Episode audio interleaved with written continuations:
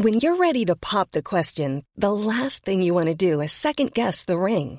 At Bluenile.com, you can design a one of a kind ring with the ease and convenience of shopping online. Choose your diamond and setting. When you find the one, you'll get it delivered right to your door. Go to Bluenile.com and use promo code LISTEN to get $50 off your purchase of $500 or more. That's code LISTEN at Bluenile.com for $50 off your purchase. Bluenile.com code LISTEN. Even when we're on a budget, we still deserve nice things. Quince is a place to scoop up stunning high end goods for 50 to 80% less than similar brands. They have buttery soft cashmere sweaters starting at $50, luxurious Italian leather bags, and so much more. Plus, Quince only works with factories that use safe, ethical, and responsible manufacturing. Get the high-end goods you'll love without the high price tag with Quince. Go to quince.com slash style for free shipping and 365-day returns. Connecting to the big show. In three, two, one. That's the job of the government, is it not? But it's us that still go out, work our lives away, pay for all the taxes, pay for absolutely everything. I've not seen any guards. I've seen more parking enforcement officers than I've seen guards. I'm not going to change. I'm not going to not be myself. And there's nobody going to take that from me. Join the conversation.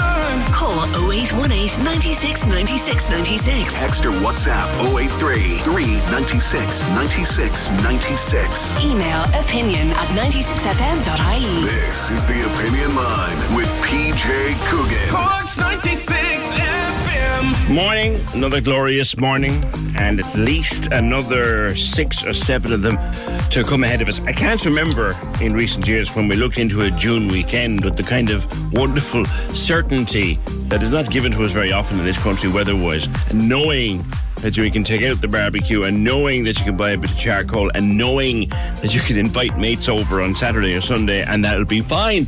It's lovely to see. Really lovely to see. Uh, good morning to you. Lots to do today. Lots to do.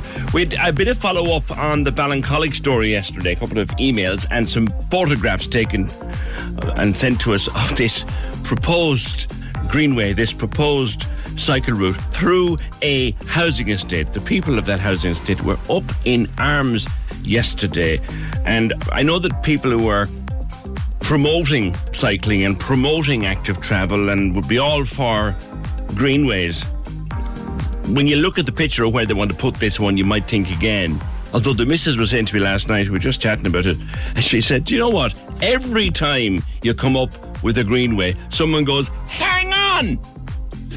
And this is another case of that, but certainly that particular estate in Ballincollig, one would have to be thick not to see that they've got a, a case there um, to oppose the particular route of it. And we had some response to that. We also had some more response to assisted dying, and we take it to a further chapter today. I'm going to speak for the first time ever. I've never spoken to anyone like this before. I didn't even know such a person exists. Someone called a death doula. Do you know what that is? No, I don't know either. We'll find out later. A death doula. The two may tie in, they may not. But I want to begin. Now, also, another reason why uh, um, giving blood, the, the blood transfusion people have come out in the last few days on the news and in the papers and wherever. And it always happens this time of year. Always seems to happen around the June weekend. They're running low on key stocks of blood. And having heard that on the news, Fabiano went to see could he give blood. And he was told no. And the reason is a very interesting one. I'll get to that in a while. But first, to the case of a 56 year old naval instructor, a man called Derek Nagel. He's from Kilmona in Grenagh. Now, he has resigned at this stage from the Irish Navy. He was given probation at Cork Circuit Criminal Court after he pleaded guilty to sexually assaulting a young recruit called Shauna O'Connor. Now, this very brave young lady waived her right to anonymity. This assault happened on the 1st of March 2022 at the naval base in Haulbowline. She was in a place called the Transit Room at the moment, at, at that particular time. She was sitting on a recruit's bed chatting when Derek Nagel came in and shouted at her. Um, things took a turn. And eventually she just told him to F off, that's enough now.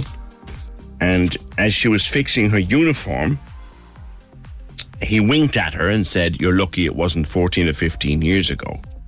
Now, fair play to Shauna O'Connor. She wasn't taking this. She went straight to her superior officer. Military police were assigned to investigate. There were a number of other witnesses in the room. She gave a victim impact statement in the court and said, I should be happy with the outcome of this. He's gone from the Navy. But in all honesty, she said, this man has broken me. We have all been through situations in our lives that try to test us, and we move on and remain strong. But there's only so much one person can take. After it happened, I got up every day, put a face on, finished my training, passed my courses, moved on to a ship, and have had some amazing experience.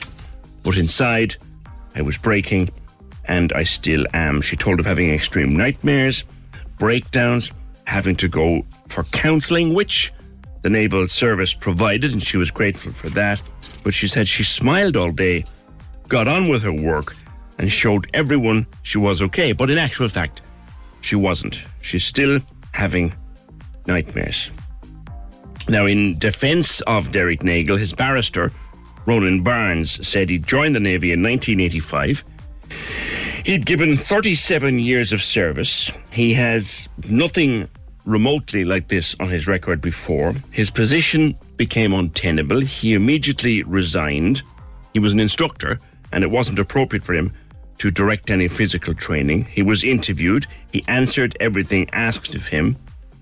Initially, he was not able to accept that there was an indecent element to what happened, but he now does accept that entirely. He instructed her, his barrister to apologise sincerely, said it was a horrible thing to have happened. It should not have happened. He cannot give any other explanation. Mr. Barnes said the accused had offered compensation, but the injured party was not in a position to accept. He suggested she might nominate a charity to which the accused could contribute. Uh, he was given a probation order for 12 months on payment of 300 euro. The victim is uh, 27 years of age and she was not in court. But what an extraordinarily courageous young woman, Mary Crilly. Good morning. And I want to say well done to her. Morning, PJ. I want to Uh, shake her hand and say well done like that too. I do, and I want to say this is at the level where people need to know that they can report a crime when it's at this level where people might minimise it and might say, oh my God, what's the deal? I think the situation was she was sitting on the bed. She kind of got up when he came in and roared at her. Um, and he caught her and he caught the back of her arm. He twisted it. He twisted her back. He pulled her up in a way that she was bent over. So it was an assault and then began to hit her um, on her buttocks, as they say, which is an assault. And that was a huge fright to her, and that was huge trauma. I mean, like, if you think about it, he's old enough to be her father. He's in his late 50s. She's in her 20s. He should be encouraging her, you know, to have a really good life in the Navy, not do this. So if there are people out there thinking, maybe she's overreacting. This is exactly the way it happened, and it was a shock, and it was a fear of what could come. And to say to a young girl to wink and say it should have been 14 or 15 years ago, um, and uh, he also said, "I thought you liked it rough." So he was quite sexual in in his behaviour, and he just did this because he could. And I think to her, fair play to you and well done. You've done an awful lot for people in the Navy, both men and women, who now see they can report something. I would have liked him to get a suspended sentence and even a compensation, 300 euro. That's not going to hurt his pocket one iota. But at least he's been called out, and I admire her for that. He walked free under the Probation Act. We must respect the decision of the court. We might not Totally. agree or Oh, disagree with it, I Mary, totally but we do. must respect I totally it. But do. oh no, no, I know, was- I know you do. I know you do. Uh, uh, people will wonder why that happened. It's just down to the judge on the day and what's put before the judge. But in the wake of, and we discussed it only in the last few weeks, Mary, in the wake of the Women of Honour report, having a case like this come before the court where a young woman went to her superior officer, was believed, and action was taken. That could be a turning point in itself. Total turning point because I think people are seeing, like I said, at this level, things can be reported and not only reported, but they're taken seriously. And I know, you know, the girl said in court she should feel relieved and she doesn't. I'd love to kind of help her or support her in any way we can. But this man has been called out and that's just phenomenal. And people will know him and will know his behaviour and will know that they can report situations. And I just think all round, um, I congratulate the guards for bringing it forward and for her for reporting it. Yeah. I'm sorry it happened to her because I love seeing young women join the Navy or join the Army or join a career where they really want to get into it and then somebody stops them in their tracks. You know, but it's a bit like um, I want to say to her, come on, let's let's make sure he doesn't win from now on and let's see how we can work together or what we can do to kind of support you through this You, you've because not, he met, shouldn't you've not be met winning. her, Mary. You don't know her, but what I think I'm hearing is uh, an offer that your door is open should she want to talk to anybody. Absolutely, I don't want him to win anymore or take or to take any more of her life away. You know, because sometimes when people feel ashamed or humiliated, like he humiliated in front of a whole range of men that were in that room, and that was part of it that I'm sure might be going through her head. And you know, I suppose I feel like he's taken enough of your life. Let's put a stop to it now, if we can. What is also notable from the, the court report is that the other people in the room backed her up. That's it, because they saw it and it was quite crude, it was quite, you know, horrific assault. It might not have been a full rape as people think, you know, sexual violence is, but he did it. He grabbed her, he pushed her, he pulled her, and he put her in a position where he was totally in control, where she couldn't move her body, and then decided to assault her by hitting her. Um, and, you know, threatening kind of other things, which is a threat. It should have been It it, it You like harps, to it harps back also to something you and I have talked about, Mary, more than once, and that is the other people in the room when something inappropriate is going on. They must not turn a blind eye. These people didn't, and they too were to be commended. Totally. And even though they were right beside him, maybe it happened so quick that they couldn't pull him away or he was the instructor, but or, or they couldn't believe what was happening. I'm not sure what they did, but at least they stood up and they were counted and did come forward and say, We did see it. Where very often people back off and say, I saw nothing, do you know? Yeah, yeah. We hope she's well. Uh, we don't have any contact with her. We hope she's well. Your door is open to her, and should she need somebody and everybody's to door, and just so she knows he's taken enough. You know, he shouldn't be allowed to take any more. It's not as easy, you know, Donna said, but I mean, I do wish her, I do wish her well. as do we all. Mary, thank you. Mary Crilly of the Rape Crisis Sexual Violence Centre. If you need help, uh, if you can identify with anything we've been talking about, Mary's door is always open. They have a phone number, 1 800 496 496, which is open uh, 9 to 5 Monday to Friday, or indeed you can make an appointment with them, or you can text 087 15 333 93. And if Shauna O'Connor happens to be listening, or anybody close to her, a friend, a family member, a loved one, if you are listening to me speaking now, and uh, please convey to Shauna O'Connor that I count Mary Crilly as a dear friend. And not just the best in the business, but a dear friend. And when she says her door is open and somebody will help you, her door is open and somebody will. 0818 96 96 96. Question 10. What chess piece moves first? The pawn? So you actually got 9 out of 10. Woohoo! I'm And then- delighted. I know. And then the one that you obviously had doubts about, uh, what chess piece moves first. The correct answer, unfortunately, is pawn. You've just won 2,000 euros!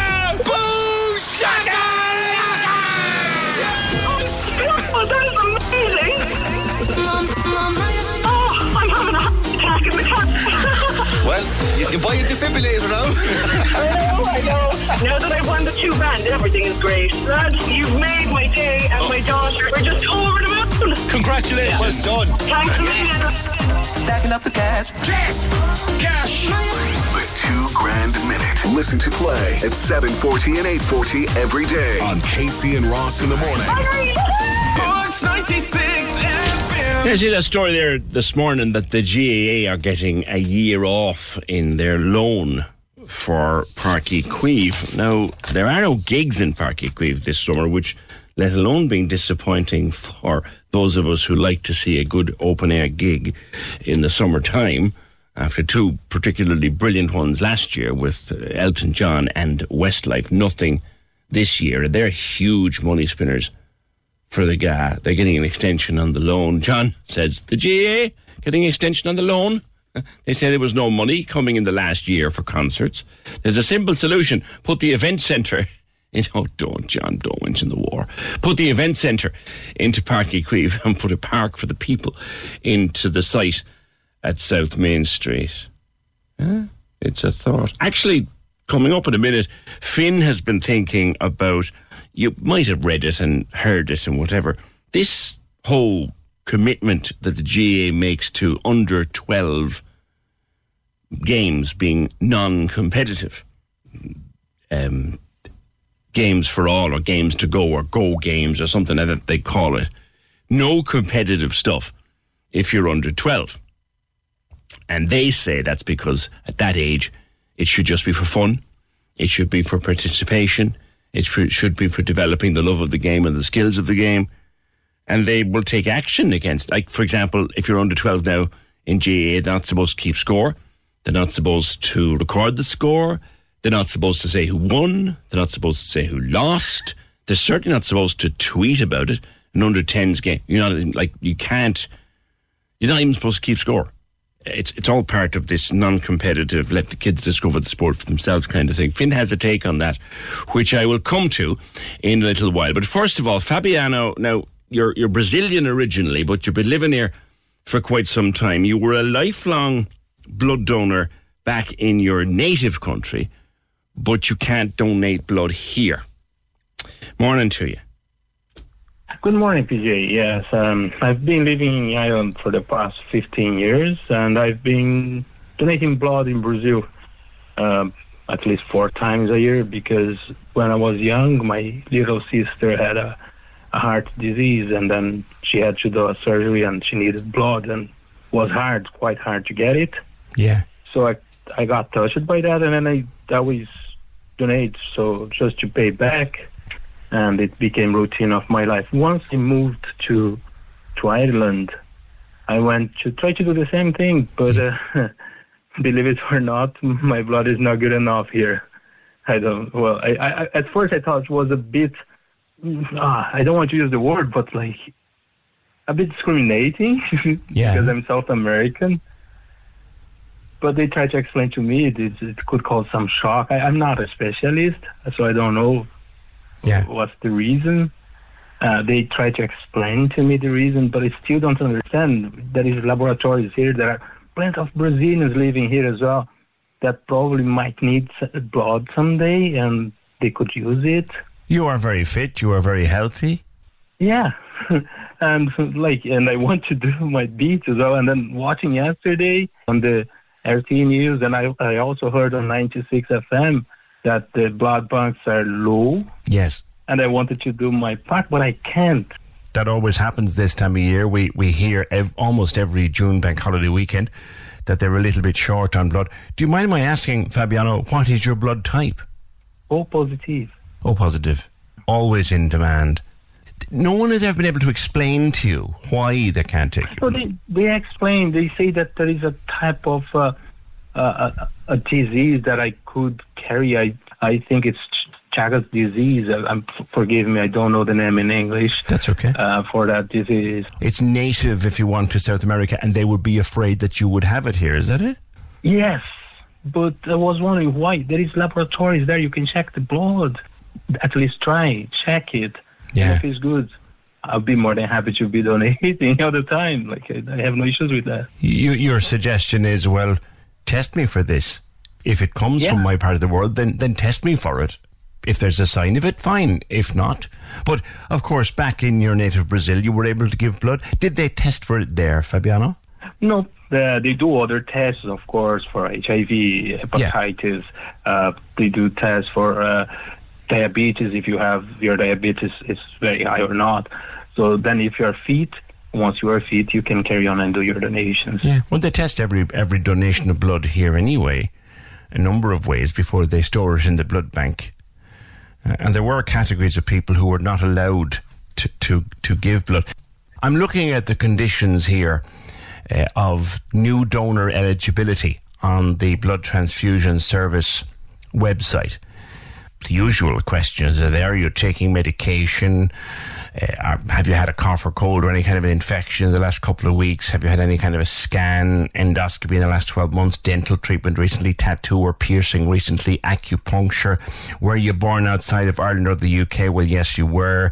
Have you been outside of Ireland on holidays or on business in the last 12 months? Yeah. Um, let me do another search for you here because I this is I, I find this confusing. There is on the Irish blood transfusion service. I think it's I don't know the pronunciation. It's C H A G A S.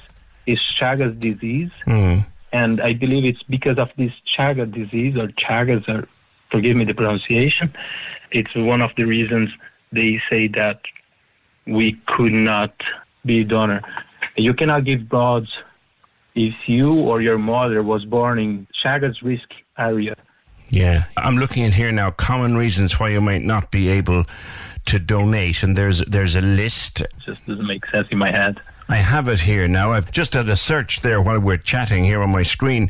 A thing called Chagas disease. You've mentioned it. If you or your mother was born in a Chagas risk area, South America, Central America, and Southern Mexico, that seems to be it. It's a little insect that bites you. It's, it says here you cannot give blood if you ever had Chagas disease, even if you have fully recovered. So that there's your explanation. They're giving it to you. But like you said, you feel you're you're fit and healthy now. You've never had Chagas disease. Yeah, I never had it. it's unfortunate, Fabiano, seeing as you would like to. And you, your belief is that in, in a modern world with modern science, there should be a test there. And look, if you've ever been in contact with Chagas, fine but you haven't. You've never had it. Your mother has never had it. And yes, and that's the main reason I, I reach out. I reach out to you because it's a modern world. We have the science is advancing very quick. Um, there is no laboratory test that could tell, "Hey, Fabiano, thank you, but no," or "Thank you, you can carry on and donate and help other people." That's because that's what I wanted to do to help people the same way they helped my sister. Fabiano, thank you for calling. Thank you for having me. Yeah, it's there on the screen in front of me. Chagas. It's it's a disease, as you said, caused by a little insect. And South America, Brazil, it's part of the world where there is this Chagas thing. And if he or his mother ever had it, he never had it. He tells me his mother never had it, but because you come from that area, it, it blocks you from donating in our system. His argument, I can't see. I can see his logic. His argument is there must be some way to test for it, to test whether he has ever been infected with it, um, and then give his blood. He wants blood. They're short of blood. They're telling us on the radio and on the news they're short of blood, and yet young, fit, healthy man turns up and won't take his blood because he might have something from a country he hasn't been in for 15 years so they could surely test it. You would think. The Cork Diary. On Cork's 96 FM. The Cork Diary is a free service. So if you're a community group, a not for profit organisation, or you have a fundraising event you would like mentioned, let us know and we'll tell Cork all about it. Email the details to corkdiary at 96fm.ie. Join the conversation. Email opinion at 96fm.ie. This is the Opinion Line with PJ Coogan. Corks 96 FM. A few weeks back, I spoke to Michelle Ford. She is the mom of Leah Ford. Leah is 10 and hasn't been able to go to school at St. Paul's since last September. The reason for this is she has a very rare uh, disorder and severe developmental issues. But the most important thing is when she's fed at school, she has to be fed by a nurse even though others could do it, it'd be quite easy for them to do it. It must be a nurse. Those are the rules and regulations. And there just wasn't funding there for a nurse to do it. And Michelle spoke to me and she spoke to other media. There was an article in the Echo in the last few days detailing where she'd been pushed around from this department to that department to the other department. Everyone's saying, "Oh, it's not my job and it's not his job and it's our not our job to, to sort it out." Word broke last evening. I got contacted by a great pal of mine and a great pal of the show, uh, disability advocate Supreme Kieran Delaney. Texted me last evening and said there was some chance of a breakthrough. It did come. Uh, the breakthrough did come, and we understand that there will now be a nurse provided so that Leah can return to St. Paul's in September. Michelle, what, what, what fantastic news. Good morning again. Hi, PJ. How are you? Um, yeah, it's great news that we got yesterday, but I'm still not jumping up and down, to be honest with you, because I haven't received the confirmation in black and white that it, it is actually going to be sanctioned. Right. You know, The minister Uh, responsible said that the funding will be put in place, didn't she? well, no, she said, Minister Rabbitte's office said that um, they were informed that nursing support would be in place for Leah and other children in September. So what what what transpired was um, the Cope Foundation, because they were driven to it, they had no other choice because Leah was missing so much school. Um, uh, decided that they would try and hire an, another nurse themselves, right? Right. For Cope, for to get Leah back to school. But the problem with that is, is that that money is coming from a charity, you know, and they don't have to. They shouldn't have to pay for the, for a nurse. If, if they pay for the nurse HSE. out of their resources, something else Yeah. suffers. something else suffers, yeah, and they've extensions going on, and they've lots of other bits going on up there. And um, like, how long would that um, would they be able to support a nurse? You know what I'm saying? I see. Like, so, so just you know, to clarify, year on we- year? So so we understand that Yeah. the minister said that nursing support would be provided, but yeah. but we don't. said yeah, we don't know from where, and we don't know who's paying for it. exactly, yeah. Like she said, um, she she was advised that there was a nursing position in place or something like that, but um, that's because Sean Abbott from Cope Foundation um, told them that. So how could they get a nurse in place overnight themselves? You know what I'm saying? Yes. So yes. I'm I'm I'm still a bit iffy about where um, the money's coming from, and if the money is coming from um, the HSE or the Department of Disability um, and Children and Youth, great. And if it's going to be a permanent position, great. Um, I need to know all those facts before I can celebrate. I know? understand. I understand because if Um, it's just a thing that Cope are to find a nurse out of their own resources, and brilliant for them if they can do it, and bri- but they shouldn't have to. Cope Exactly. already have a stretch on their resources. If they have to find a nurse for Leah and Mm. anybody else out of those resources, then something else will suffer. So the funding for, for the it must be extra funding for the nurse. Yeah, it must be extra funding, and we. I'd like it confirmed as well if it's going to be a permanent position, and not just say for a year or so on, because um, we don't want to be doing this. Myself and the school don't want to be doing this all the time. Yes. You yes. um, but because the school said, I think at the time, sorry, when we spoke, Michelle, that the school were also online with me here on the show, and the principal said there's actually plenty of work for a nurse, not just working with Just Leah. Leah, yeah. There's plenty of work for a nurse in the school. But yeah, there was one nurse um, employed to support two special classes in St Paul's, and now there's eight, and it's still only one nurse. So this nurse isn't just for Leah; it's for all the children in St St Paul's that need the help. You know, Yes. and and what, and it's for all the children that will be coming into St Paul's that need the support. You know, you could have other kids that will be told they can't go to school because the nurse doesn't have the time to to support them. I understand. It's not just for Leah. Now, now, now I get where you're coming from. So Anne Rabbitte came through last evening and said nursing support will be supplied, and, and that's fine in In itself. yeah. But it's Mhm. very important to know where is that coming from and who's paying for it, because there's no point in Leah having her nurse if someone else is going to lose something. Correct? Yeah, yeah. Well, well, I wouldn't say that someone else would lo- lose out if Leah went back. I'm saying for if this second nurse is employed, that you know, if it wasn't, if the second nurse wasn't employed, sorry, it would mean that other children like Leah would be told they can't go to school That's as well. That's what I mean. That's what I mean. Yeah. Yeah, yeah, yeah. That's what I mean.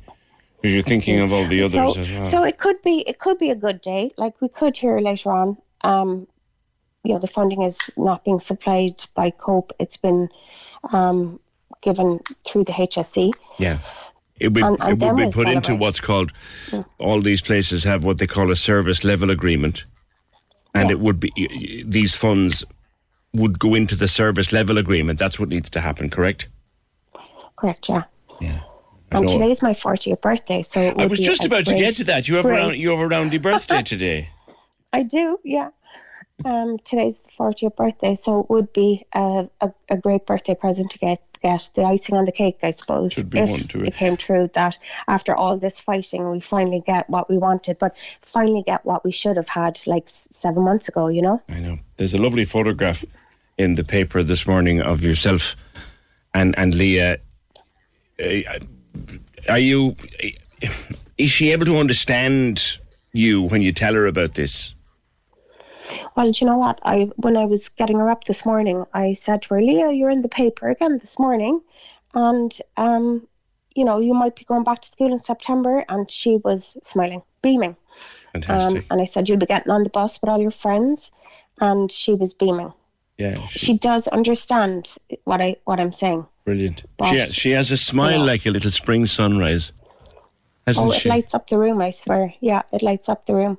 When when we see her smiling, that's all we want. Mm, that that's mind what you- makes us mind you, happy. Michelle, we don't did- need anything else. She didn't lick that smile off the stones. Ye are the image of one another. Anyone ever tell you that? Huh? yeah, they did actually. Yeah, she's the image of me. Thank God. Mm-hmm. Because my other two don't look like me at all. My other two kids. How are they? How how are they dealing with all of this? You know, it's it's a, a disability like Leah has. You know, the whole house is affected by it. How are your others doing? Yeah. Well, Olivia, I suppose, um, would always question why we she had a sister like Leah, um, and she would have been exposed to Leah being sick an awful lot. Um, and you know she's grown up very fast, and she's able to cope with things that probably kids her age wouldn't be able to cope with. Um, but she she we went to a birthday party there not so long ago of another little girl, Sky, and she was 12, and there was lots of kids with special needs and wheelchairs at, at that party, and it finally um, kind of showed to Olivia that you know there's other families like us, you know, and they're happy, so we're happy, you know. Uh, but she loves Leah, like she's always painting her nails and um, kissing her on the cheek and trying to get her to do high fives. But then she won't sleep in the same room as her. Um, we've only a two bedroom house because we're trying to build an extension and um, the cost of things have gone through the roof. Leah's still upstairs in, in her bedroom upstairs and we have to carry her down the stairs every morning. But look, we'll get to that. Um, that's my next job now. but um, Olivia won't share the room with um, Leah because Leah's bed makes too much noise and she's afraid if Leah gets sick in the middle of the night that she'll need to be suctioned and that's very traumatic. So anytime Olivia hears the suction machine, she covers her ears and leaves the room. Yeah, no, it- So it's hard to blame. Hard to blame her. No, it's hard to blame her, but she's she's um she, she you know she loves Leah. She knows she's different, and she's kind of accepting her for the way she is. Yeah. Is what I'd say. That that Yeah. that, that takes a And sibling now she's got a new baby. She's got the new baby brother now, who um she's wondering when he's going to start walking. You know, How old is how old is baby? and he's only one month. only one month old. You've had enough Yeah. to do then the last month or so. Oh, tell me about it. Yeah. Have you but, slept in um, a wink at all? last night I, I didn't get much sleep at all to be honest with you it was the worst night yet he um he drank um about 500 mils which is which is almost his daily allowance in overnight so I can't keep up with him to be honest with you but he's a he's a great baby he's placid um he you wouldn't even know he's there half the time and he's um all he does sure is sleep and eat that's about it Yeah. but he's he's he's great baby like he What's his name? you know David David. Okay. Mhm. Okay. I'm going to just come back to the, the, the story at hand. I'm just reading into Yeah. it here. Anne Hartnett, who was on with me the first time you were on, uh, the principal up at, at St. Paul's, sh- she's backing up exactly what you say. If COPE is funding this position, how long can they keep it up for? And she also hasn't had any confirmation that the HSE will pay for the nurse. Also, she wants a time frame because she doesn't want it to be temporary because of all the publicity. She needs this to be a permanent appointment. So, in other words, Yeah. let, let's not have a politician saying, oh, we'll sort that out for you. And then we see the small print that says, actually, it's not really sorted out at all. Yeah, that's it. Yeah, but uh, hope, hopefully it will um, it will sort out, be sorted today, and we'll get what we're looking for, and everything will be okay going forward. Yeah, Will you have time for I'm a little hopeful. I'm birthday hopeful of that. celebration? I don't know. I think we're having a barbecue this evening. That'll be nice. Good. Uh, my grandmother's coming up. She's ninety. She's coming up, so um, the weather looks good, and hopefully we'll have a an old bottle of prosecco or something. Ah, a few, a few bubbles might be Yeah. had. Bubbles and burgers. that's bubbles, it. yeah. Bubbles and burgers. That's be it, nice. yeah. Be nice. That's the plan. Michelle, have a happy birthday, and I really hope that the news works out to make it even happier again. That's uh, Michelle Ford, mum of Leah Ford. So the nurse, Anne Rabbitte, the minister, has said the nurse will be there, but we don't know who's funding the nurse. Is it COPE? Is it the HSE? Is it coming out of existing resources? And I know enough from personal experience that these details are important. That's all I'll say to you now. Trust me if you don't know what I'm getting at, but these details are important. Thanks, Michelle.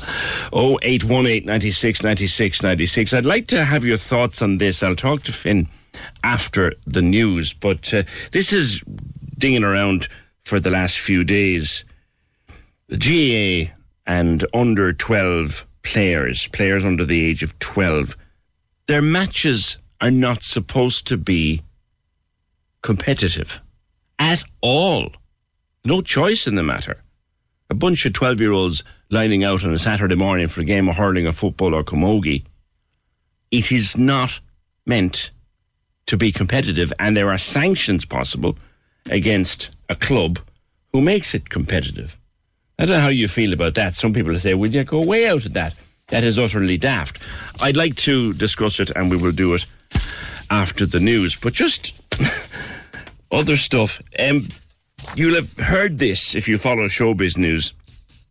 Al Pacino is the latest member of the Old Dad Club.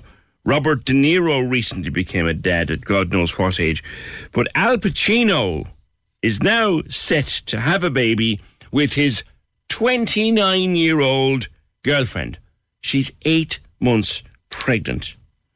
They've been romantically linked since April 2022. He already has three children with two other women.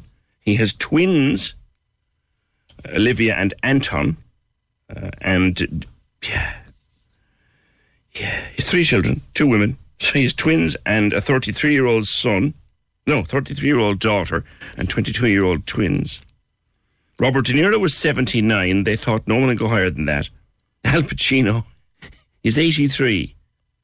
Now, you could say fair play to him that things are still in sufficient working order that he'd be able to father a child at the age of 83. But in all seriousness, he's 54 years older than his partner. Like, really? I know these fellas live to be colossal ages. I mean, look at Clint Eastwood. Is he 107 or something at the moment? But these fellas live to be very. But he's going to become a dad at 83. Like, by the time he's 10, the, by the time the child is 10, he'll be 93. He might not be with us. Certainly won't be with us for the child's 21st, one thinks, although Clint is 93. 93. Is it too old? A lot of people saying it's it's too old to be a dad. It's too old to become the father of a child. Now, look, um, his his partner, Alfallah, who by the way is a previous girlfriend of uh, Mick Jagger. Um, she won't want for anything, and the child won't want for anything. Like, I mean, there's there's a bit of money in that house. The, ch- the child will not require anything, but the child would require a daddy, and an 83 year old daddy is a bit old. One would have thought. 54 years old between 54 years between mommy and daddy's ages, and then the child comes along in about a month or so, and no doubt there'll be a big press release about that. But and it's the second one in a couple of weeks. Robert De Niro at the age of 79. Just throw it out there for what it's worth. Is it too old to become a dad at 83 or 79? Is it unfair on the child? Is it unfair on the partner? No, clearly the partner was a willing partner in this and they're delighted and wish them well and hope everything works out great for them. And like I said, the child won't want for a few quid. But is it right? Like, I'm not going to tell you my age, a lot of people know it, but there's absolutely no way I would become a dad at my age. Like when I became a dad, it was in my 30s and I was overwhelmed. Sometimes I'm still overwhelmed. But when I became a dad, I was overwhelmed. Like, it's, it's big. Now, yeah, they'll have nannies and nurses and they'll barely have to wipe the child's backside if they don't want to. But taking on a new baby at the age of 83, Mr. De Niro, are, are Mr. Pacino, are you mad?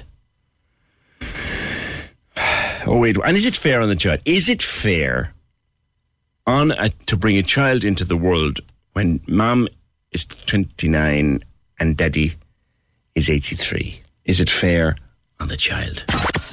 You make me feel The Corks 96 FM Giving for Living Radiothon, raising money for Cork Cancer Services. Your donations will make a massive difference. I'm now delighted to announce that the total raised in the 2023 Corks 96 FM Giving for Living Radiothon is 429,597 euro. what an absolutely breathtaking result. Thank you. A huge thank you to everyone who supported the Corks 96 FM Giving for Living Radiothon. You make me feel Only on Corks 96 FM.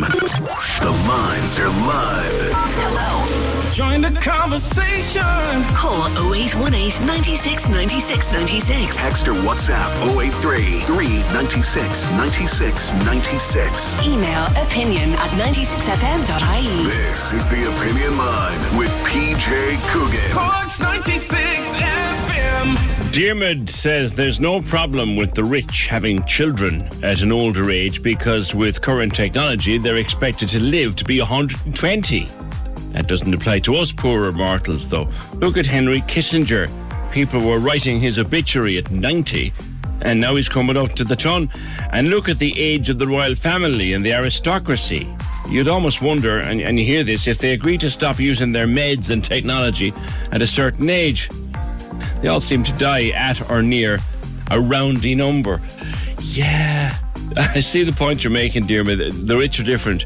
If you've got all the money and access to all the technology and the doctors and the specialists that you're ever going to need, well, the chances of you living to or close to or past 100, I mean, Clint Eastwood, 93, Al Pacino, 79, or Uh, Robert De Niro 79 rather. Al Pacino 83 they're all they're all ancient but they're all fit and healthy too that I mean have you seen Clint Eastwood? He's a bit frail as he would be at 93 but he's still he's he's fitter than me put it that way. 0818 96 96 96 is the number. The text or WhatsApp is 083 396 96 96 and the email opinion at 96fm.ie. So you talk about fitness and you talk about exercise and all those things. This isn't going on for the last week or so, the discussion about this. Now, I'm told it's been there since forever that children under 12 are not supposed to be competitive in the GAA and their games are supposed to be purely for enjoyment of the sport, purely to learn how to hurl, to learn how to play football, to enjoy sport and enjoy being part of a team. Uh, And it's not meant to be competitive. But now the GAA has said it's going to crack down on it. It's going to crack down on the scheme, and there will be penalties on anyone hosting a competitive game for players under the age of 12. This even means, if I'm reading it correctly, that after training on Saturday morning, that a team of under 12s want to have a 20 minute aside hurling match, they're, they're not supposed to keep the score. They're not supposed to say who won and who lost. They're not supposed to compete. And then how do you deal with blitzes and all this? That alone is confusing how you work with blitzes and underage competitions and when does something become competitive and and something not. But Finn, you put an email together to opinion at 96fm.ie. You said that GAA are off their chuck to enforce this because where are we going to find the next DJ Carey or the next Brian Corcoran or, or, or God knows the next Pa Horgan? Morning. Absolutely. Um, I think it's uh, in their statement last week, PJ, good morning. Um, they were saying that they want to develop the love of the game more than the competitive side of the game. You made a very good comment when you came on the air on yeah, first thing Monday morning that the, the Gaelic grounds in Limerick um, was a cauldron of atmosphere. Um, and these guys that didn't go there because they didn't like the game, they went because they loved the game. And you could count the 15, that, the 17, 18 players that played with Cork. They've all played competitive hurling since they were walking. Yeah. Um, because you don't make it to the top unless you're competitive. And for the under 12s, you pick up the Echo yesterday, there was bits and pieces about the Cork hurling team, blah, blah, blah, blah, blah. But then there was Sciath na Scol. That's going to be abandoned. Is it the it? biggest carnival of schools? Well, it would be, wouldn't it? Because it's under 13, under 12. It's the, the age groups, and that's competitive. I haven't seen anything that says it would well, it would be because it's GAA. It, com- it comes under the GAA. How are they going to go to score? Who are they going to present a cup to? Who are they going to present medals to? And you know yourself, you, you've done it. Sciath na Scol is a huge carnival of GAA and what it is and the love of the game, and it brings the parents out. And what's going to happen is the kids are going to go into the sport, learn how to hurl, learn how to play Gaelic football, break their backs for the year with training. The coaches are going to get involved. There's nothing at the end of the year. And what you're going to see, you're going to see, and I'm sports all across the board. You're going to see soccer clubs getting more affiliation. You're going to see the rugby clubs getting more affiliation. Yet our national sport is putting it into the doldrums and going back 100 years. The street leagues out in the bars, the street leagues out in Nemo, the street leagues out in Douglas, they all bring hundreds of people together in the in the name of sport, but there's a competitive nature because everybody wants to win. But Do you know what I'm saying? And yeah. if you 50, There's also if you things- 15 guys on a team, Go on. go on. Sorry, PJ. No, finish your point. You 15 guys on a team, and they, they, there's there's eight very good players. All they're going to do in a competitive nature is bring along the guys who are learning. I saw X do this. I'm going to try it. I'm going to practice this. Whereas if you're going, they'll have a sponge ball next if they're going to take the competitive and the go games. Now, go games are very good for training and they're very good for practice right across the board at any level. At any level, but there needs to be a, a result, a, a reward at the end of a hard. It's not easy for parents. It's not easy for coaches. It's not easy for kids to get out training. The GAA is charging them money to join, money for the gear, money for the helmets, money for everything else. And yet there's nothing at the end. And I think that will, I personally, that's my opinion, will deter younger people from saying, why would I do this three days a week? When they get to 14, 15, they're obviously going to just say, well, you know, why am I doing this? There- There's another Whereas side you have the likes of- Finn. There's another uh, another element to that, and that is, and I remember, I bailed out of sport when I was very young because I was crap at it. I was as blind as a bat, and if I put t- one foot in front of the other, I was likely to trip. Now. I'd still get encouraged in a in a system like this. I'd still yeah, look, do what you can do, but Absolutely. Kids will, kids will uh, fall away from sport, and rather than getting involved, they will fall away because they're not very good, and they will see the elite Jomfara being nurtured by the club and nurtured by the coach, and and the, and the lad who will never be any good, but but loves to play, will just pack it in. Right. So why not change change from going from the competitive nature to a nature that right, you've got an A and a B team. Your goal for six months is to the coaches in the club, and there's enough coaches there. There's enough guys that would give their right arm to coach kids every weekend. Is to bring that child up and put him in in the situation where he's part of the the A team. PJ, go to the mixed ability rugby that was in Musgrave Park last year. You had rugby players that had played very high standard, playing with guys with disabilities. Yes, there wasn't a problem there. Yes, you're correct. There wasn't a problem there. And my, my, my point on it being is that if a child sees a light, and not a light, a, a carrot dangled at the end of a tunnel, he will say, right, do I have, again, it's attitude ability. I have mini- miniature ability. If I show attitude, I can make that. Whereas if the GAA come in now and say, no, absolutely no way, you'll see it in four, five, six years' time. God help us if we're still here, we'll be saying, they'll be coming on saying the GAA now are, are starting a recruitment drive because people will walk away from it. The other There's nothing better than good the Sciath na Scol going down. Look at the echo yesterday, the carnival atmosphere. The whole school Yeah. gets into a bus and they go down to Park Queeve and there's a cup at the end of it. When I was playing Sciath na Scol, when John was playing Sciath na Scol, you got the cup into your school. A young fella was given the cup to take home for a few days and he showed it off to his neighbours. It went around to classroom to classroom and that encouraged people to say, I want to be like him. Yeah. You go, you see Patrick Horgan, Yeah. Harty Cup medals, Sciath na Scol medals. Fellas want to be Patrick Horgan because he's winning things. Do you know what I'm saying? I do, I do. But the other thing about it is the p- publication of scores. Now, now I would never too comfortable, Finn, when I see 12, 26 to four points for an under. Yes, I agree with you, hundred percent, hundred percent. I agree with that, but there still has to be a system where there's like referees now have been told if a game is getting out of hand, they ask the coaches, "Will we blow this up and we'll put in a minimum a nominal score?" Why not go back to that? Why not say uh, team Bally go backwards beat Team Bally go forwards by two points. Leave it at that. Because from years ago, on the on the Southgate and the North Gate, if you remember those publications, there used to be a page dedicated to and you ran home from school, you picked up, did I get my name in the paper? Such and such a person did well. Such a person and it wasn't the same names every week. Because you got a guy that would be, as I say, of limited ability, but he tried harder that week and he got his name on the paper. And that for a young fella who wants to get involved in sport is a huge, huge thing. You make a point as well, Finn, which I have to say occurred to me. Uh, The world, the big bad world out there, real life is competitive. Real life Absolutely. is dog eat dog. And if you don't start learning that as young as you can, you'll struggle in later life. Life is not about, real life is not about a participation medal.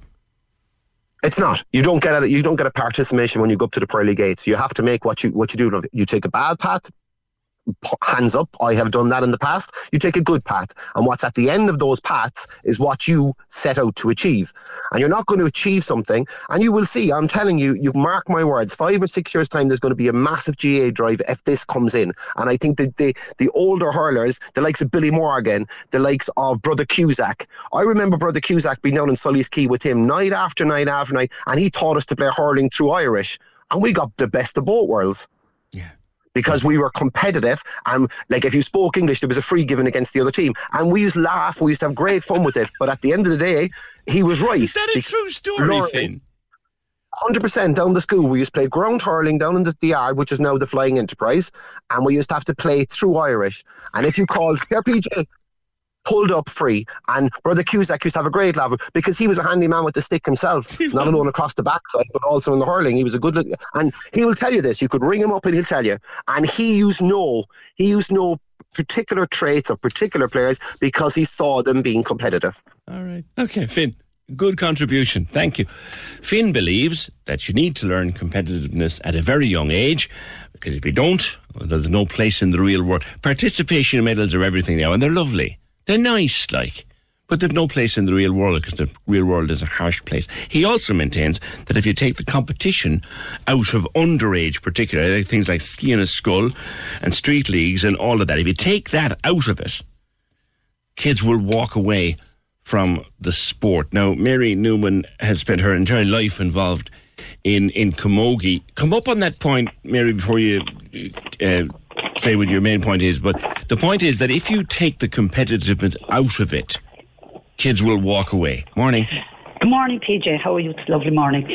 Um, me, PJ, yeah, like I, I, I, um, look, kids are always going to be competitive, and as you know, I'm very involved in my own club here, Glen Rovers, and we would have go games. We'd be involved in go games, and no matter what age they are, if they're down training and they're five or six, they're competitive. They want to be the best. Hmm. But I, I like this thing the GAA have come over. That has always been there, but it's only in the last couple of weeks they're really clamping down on it. And my big concern is not for the smallies because I agree with the small sided games for smallies because there's nothing worse than seeing seven year olds. If you see 25 seven year olds on the pitch, they all chasing one ball. So like at seven, eight, nine, ten, and eleven, they, they're broken up into small sided teams. For instance, your own club, Nemo. If Nemo came to my club, Glen Rovers, and you had 21 seven year olds, You're supposed to break them up into three sevens. And the same with the eights and nines, you break them up into nine groups of nines and groups of 11. But it's when it comes up to the age 11 and 12. These are the guys that are really want to play a hmm. match. They don't want to be playing in a small-sided 8, 9, 10 side. This is where talent is starting to emerge, Mary. Exactly, PJ. And like, I will just give you an example. The Cork Camogie Board have had fantastic under 12 leagues, and they started that, I suppose, six, seven weeks ago. Yeah. And we will be playing the 13 side go games rules. Now, I think for 12 year olds to be playing go games rules, it's a bit, you know, it's, it's, it's, it's kind of silly because in go games, you pick the ball, you take your four steps, one hop in the hurley, and you have to hit it. You can't solo because they believe, they think, uh, they think, I think the rule is that they don't want like one child dominating. But those 12 year olds, a lot of them are playing on their clubs, especially girls, under 13 team and under 14 team. And I heard a child the other night turn to our coach and uh, quite innocent she said, uh, what's the rules tonight? This is under 13. Is it different than the match I played Friday night? So there's a different rule for 12 and 13. I agree with go games up to the age of about 10. Sorry, come I back, come back to I- something you said there, Mary. Sorry to cut across you, but I, I do want to, in case I missed it, in case I picked it up wrong, you're saying that there's a certain a child who is able, I mean, soloing the ball on the Yes. tip of a hurley is a, is is one of the great skills of our game. isn't it? Yes. And in go games, what you do, you pick the ball, you take your four steps into the hand, short solo. I think they're allowed a, ten, a five second solo. You must hit the ball. So we had a girl the other night, I won't name her, mm. a fantastic player under 12. She's actually a young one who actually will is, has played under 14 because she's, you know, she's a very strong player.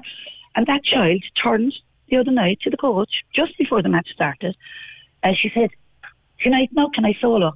Because she was still under 13, so she could solo. She could solo with the ball at under 13, but under 12, it's still go games. It's encouraging them to learn to Yes. solo. We should be, Yes. Mary. Yes, exactly. You're right. No, am I right I- or wrong there? Yes, but uh, like PJ, I agree with seven, eight, nine, tens even playing go games, playing small-sided games. And look, everybody wins. They all get the sweets. We had it below last Saturday in our own club.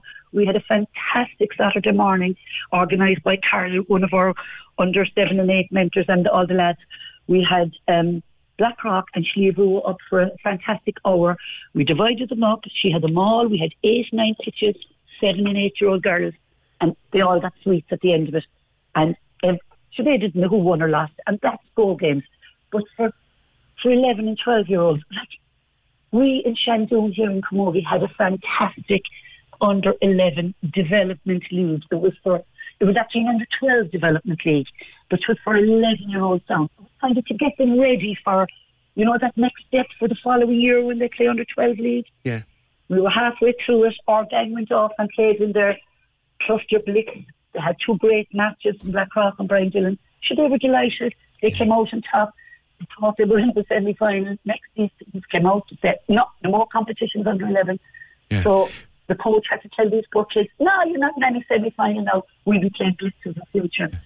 So, like, Coming back to like, yeah. crazy. coming back, yeah, come back to where, what Finn, something else what Finn was saying. Like, where are we going to find the next DJ Carey or, or the next Pa Horgan if we don't And the next to- Linda Mellerick. There you go. And then I was just going to say that. I was just going to say that, Mary. The next Aisling Thompson. Like Aisling, and I know because, you know, we followed Aisling's and other careers here through following the, in the Sandy. Fitzgibbon. exactly. Aisling's, you, you could name them off all day. They were showing prowess at seven. Exactly. Like, and I, I still think, PJ, that the Go Games will produce these players. But when they get to 11, that's where my problem is. Because at 11, they want to play a match. Like, I, I've had an instance of it here with my own grannies. As you know, Ellie May, you know how Yeah, well I do, sure course. Right, she's 11. She's gone up this year. She's kind of gone from the Go Games phase to playing with the under 11 team and the under 12 team. Absolutely delighted with herself. When this thing came out a few weeks ago, she said to me, Do this me now. We're playing blitzes again. And I said, um, Yeah, under 11 is blitzes still. And she went, But I want to play a match. And I said, But you'll still be playing a match. But she said, Supposing we have 12 players at 11, which a lot of clubs, PJ, especially small clubs, they might have five, six, seven, eight, 11 year olds. Like Mary goes to Lanzarote, Eileen goes to France. They're missing in the summer. But supposing the club has, we say, eight under 11, they cannot play a match unless they can get two other clubs to come to Nemo or the Glenfield to play them because it must be a blitz. Yeah. Okay. Now, if we have 20 and we say Nemo have 20, we must divide them up into two tens. But like, supposing you can't get two clubs to come, Yeah. then you have one club, you can't play a one-on-one match, and supposing we each have eight, so that's two four sides for 11-year-olds. It's all a bit mad. It's all a bit mad. It's all a bit mad, and like, and I do, I do agree with this medal and trophy thing. Is it's it's not on for tiny tots. Give them all a pack of sweets or give them a cert. Right. But I think at it from eleven up, I think the GAA really need to just look at letting these age groups play a match Okay. and not a blitz. All right. You know? I'll leave it there, Mary, because I want to get on to Pat. Thank you very much. Uh, Mary de- devoted her entire life, has devoted her entire life to, to Camogie and to her, her local club. I think she, her her voice carries authority. Thank you, Mary. Pat, what did you want to say? Good morning, PJ. Um, I- last week that I was reading, I was on the internet, and there was a Dublin family actually took a high court case against uh, one of the Dublin clubs because they termed um, was it elite players under nine, and uh, their, their young lad wasn't getting a game, so they, they actually won their case. Now, the GAA that rule has been in there the whole time. It's been there for years, but apparently it's been just ignored. But I think there's on the foot of this uh, this court case that the, the letter went out last week to all the clubs. Yeah. That they're not to um, you know have competition under twelve. And to my knowledge, Sciath na Scol that doesn't affect it. It's only it's only games that are run by the GAA clubs affiliated to the GAA. Mm, I think, I skiing the think that- like yeah, yeah, I think that's that's run by the schools. that's run by the schools, yeah, so that's not going to affect it. And the other side of it, you said to yourself, well, I go PJ like that, and the same happened to me when I was a young lad. Uh, we didn't get games because I suppose we weren't, uh, it's not that we weren't good enough, but we didn't have the same commitment. No, listen, you'd only give me a hurley if you didn't care for the safety of those around me. That's the truth. Yeah, and and look, truth, it was different, I suppose.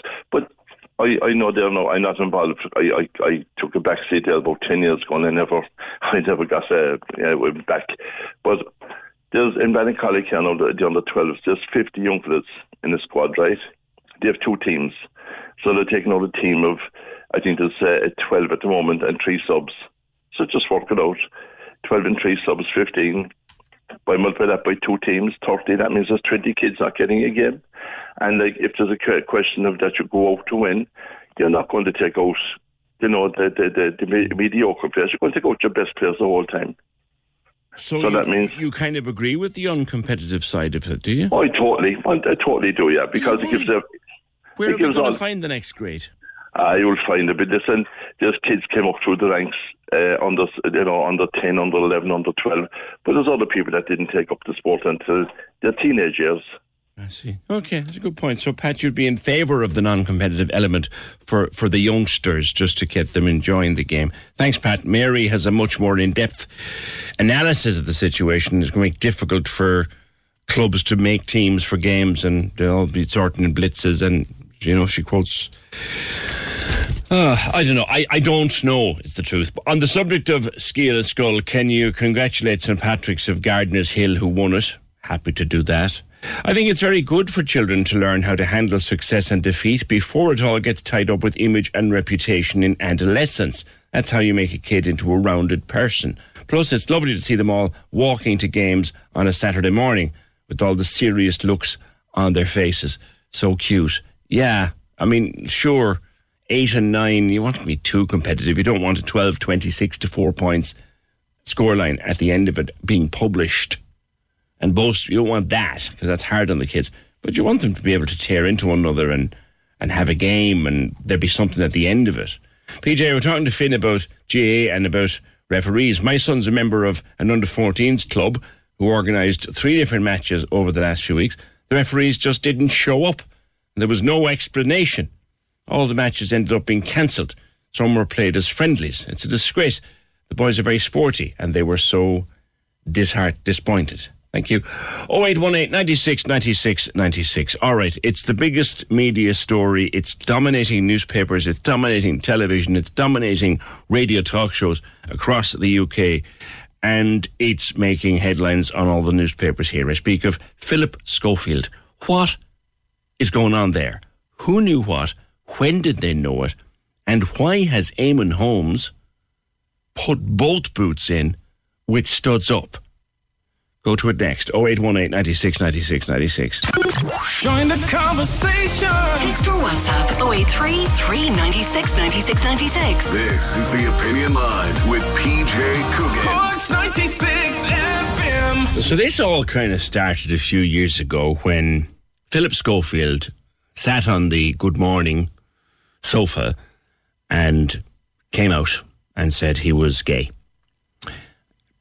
And for a lot of people who watch show business, it's kind of the biggest unkept secret in showbiz at the time. Everyone said, okay, so what? Next story. Then there were rumors about a very young man. And those rumors went away at the time. And then they resurfaced a few weeks ago. And it led to Philip Schofield's exit from the This Morning program, his exit from ITV. He has been uh, disowned or sacked or removed from his um, production company, his his um, his management company. They've gotten rid of him. He said that he lied about this and he lied about that and he lied about the other. There was a young man, a very young man, which Schofield said that the relationship was unwise but not illegal at the time. And it all just rolled up into a horrible ball of controversy. And now he's gone from television. His television career is over. Holly Willoughby is off television at the moment, insists she'll be back, but there are those who say she never will be. Eamon Holmes, who also, of course, worked for ITV for many years, has given an interview this week to Dan Wootton on GB News. Now, Eamon Holmes works at GB News at the moment, and he worked alongside Schofield for many years. And he has put both boots into Philip Schofield with the studs up. On the basis that I never liked you, um, no one likes you, and there's a big cover up going on, and everybody knew something wasn't right with you, and stop your old nonsense and accept that you're a liar and accept this and accept that and accept. It's an explosive interview. Now, I've kind of subbed it all down here into about two and a half minutes of the strongest things that Eamon Holmes has been saying. And you're wondering what. How would you like to look five years younger? In a clinical study, people that had volume added with Juvederm Voluma XC in the cheeks perceived themselves as looking five years younger at six months after treatment. Look younger, feel like you. Add volume for lift and contour in the cheeks with Juvederm Voluma XC. Reverse signs of aging by adding volume to smooth laugh lines with Juvederm Vollure XC. For important safety information and to find a licensed specialist, visit juvederm.com. That's J U V E D E R M.com. Not for people with severe allergic reactions, allergies to lidocaine, or the proteins used in Juvederm. Common side effects include injection site redness, swelling, pain, tenderness, firmness, lumps, bumps, bruising, discoloration, or itching. There's a risk of unintentional injection into a blood vessel, which can cause vision abnormalities, blindness, stroke, temporary scabs, or scarring. Talk to a licensed specialist to find out if it's right for you. There's never been a faster or easier way to start your weight loss journey than with PlushCare. PlushCare accepts most insurance plans and gives you online access to board-certified physicians who can prescribe FDA-approved weight loss medications like Wegovy and Zepbound for those who qualify. Take charge of your health and speak with a board-certified physician about a weight loss plan that's right for you. Get started today at plushcare.com slash weight loss. That's plushcare.com slash weight loss. plushcare.com slash weight loss. When you're ready to pop the question, the last thing you want to do is second guess the ring. At Bluenile.com, you can design a one of a kind ring with the ease and convenience of shopping online.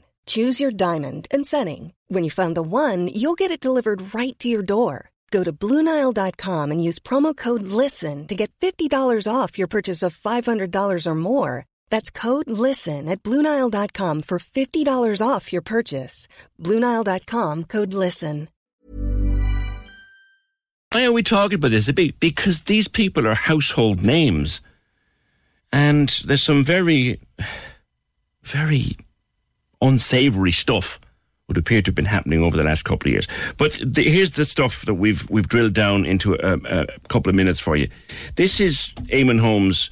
He starts by talking about the morning Schofield came out on television, and the fact that he and his wife Ruth, who still works in ITV, they had their concerns that morning as the announcement was being made by Schofield and by Holly Willoughby we began to feel there was a certain line being pattered here, just beginning to feel bad vibes about this. And I'm not saying anything. Mm. So I don't say anything in the, the opener. Ruth says what she has to say. Then it goes to those two in their choreographed way, knowing how false they are. I'm sure they've rehearsed it for mm. days. So this has been planned for some it's time. It's been planned for some time. And it then materialises obviously all is not what it seems. It's a total cover up.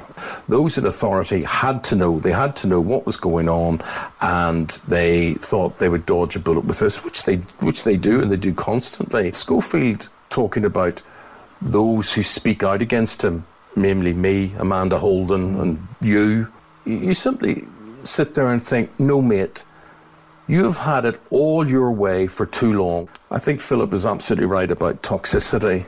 But my friend, the toxicity is not with me or anyone else. The toxicity is with you and your mates in management and everybody who kept you in power for so long. He created an atmosphere where people hated him. The people would, would avoid him in the corridor. He didn't look at anybody, didn't know anybody's name. It's nonsense. Do you think there could be more revelations about Philip Schofield? Well, I sit and I wonder why did Philip Schofield give a statement to the Daily Mail that he lied? He lied to his agents, he lied to ITV, he lied to his colleagues, he lied. Why suddenly change his tune? And if he lied once, he'll lie again.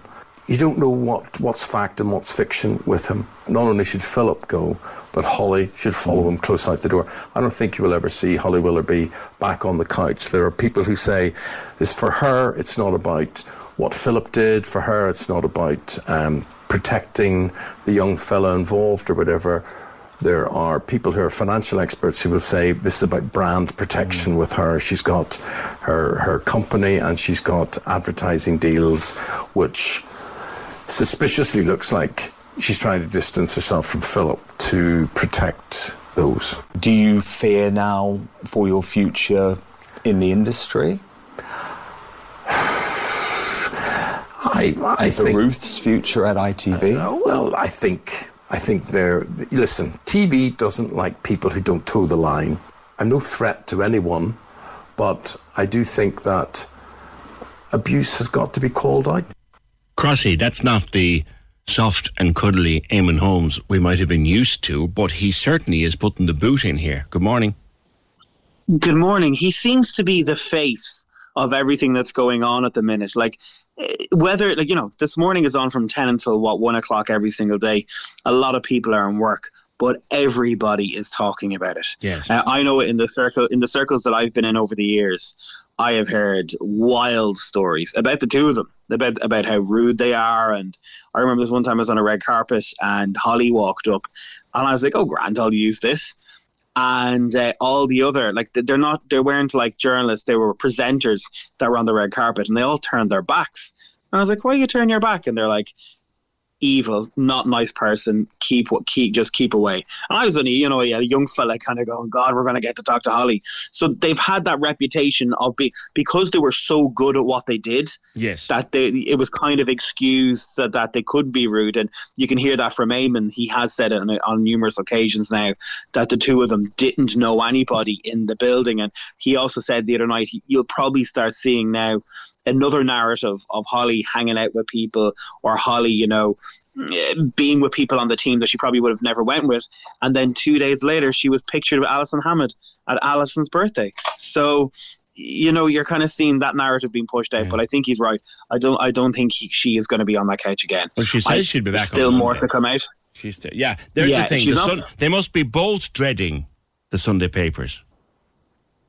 Yeah, yeah, and there, the people are saying that there's super injunctions, there's injunctions and all that. We don't know anything about that, but I would presume a lot of people know a lot of things, and they're just waiting to pounce on. If, like you know, Dr. Ranj, she was on it for a couple of years. He left the show two years ago, and he's come out with a statement and said he left because there was so much stuff going on. He reported about it uh, to the bosses, and the bosses ignored him, so he had to leave. Uh, Yeah. Why did Rylan leave? What's you know Rylan has apparently been one of them as well, ready to give out. I don't think as strong as Eamon. Eamon's been proper, like he has been. Jesus, the things he has said over the past few days, it's been it, It, rev- it sounds revel- like Crossy. It sounds like it's he was bottling it up for a very long time, and and and that he's now at a point where he he needs to get it out there before someone comes and says, "Eamon, why didn't you speak up?" Now he is. He has been uh, tweeting back to people who've sent a photograph of him hugging Philip. Remember when he Yes, came out? I saw And that he's like, "Yeah, you hugged him." And he's been properly saying, "I didn't know. I knew nothing about it." Now he said last night that he had an inkling over things, but you know, if you have an inkling, you can't start shouting about things. The man just came out. It was a massive. I remember that morning he came out. It was at 10 a.m. We just finished our breakfast show, and it was everywhere. Everyone was talking It about was it. the worst kept secret in uh, show business, Crossy. Yeah, yeah, and his poor wife. Like, I, like even when he was saying things, you know, th- there's been so many. When he announced that he did, that he was with that guy, he says it was unwise but not illegal. You know, like words like that, you have to be so careful of what you say and how you say it.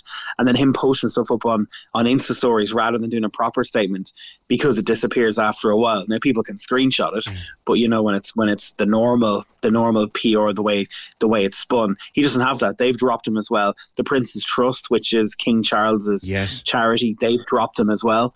Um, now you're probably thinking, God, how's he going to survive? He's probably worth about 15, I was 16 thinking million. the same thing. So, I- 61 years of age, I- he, I- can, can take early retirement, you know?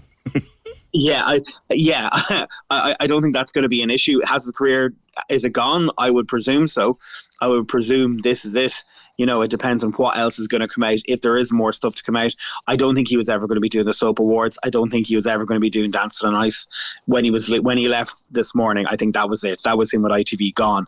Holly is just the interesting one. I think the story, if it does calm down, they will then be looking at Holly. Go, what did you know? How did you know? There's so many videos out there of that young fella um, doing. You know, I have a friend of mine who used to work on that show, and he was never in a photograph, and he was never in a video with Phil and Holly.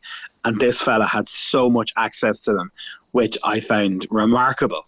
So you'd have to question what did Holly know? Like if, if you have a co-host or any of your producers or researchers, you kind of know everything about them, don't you? You like you talk you talk. Surely to God, there was a conversation there where they where they were going. So how was your night? What did you get up to? Yeah, yeah. Um, yeah. You think she's finished as well? You agree with Eamon there? I, I, I, I think she is. I think what they'll try and do is they'll move her on, and I'll say she'll start doing, you know, like if you probably saw Ant and Dec Saturday Night Takeaway's gone, will they give her a slot there? Will she do eight weeks next January prime time?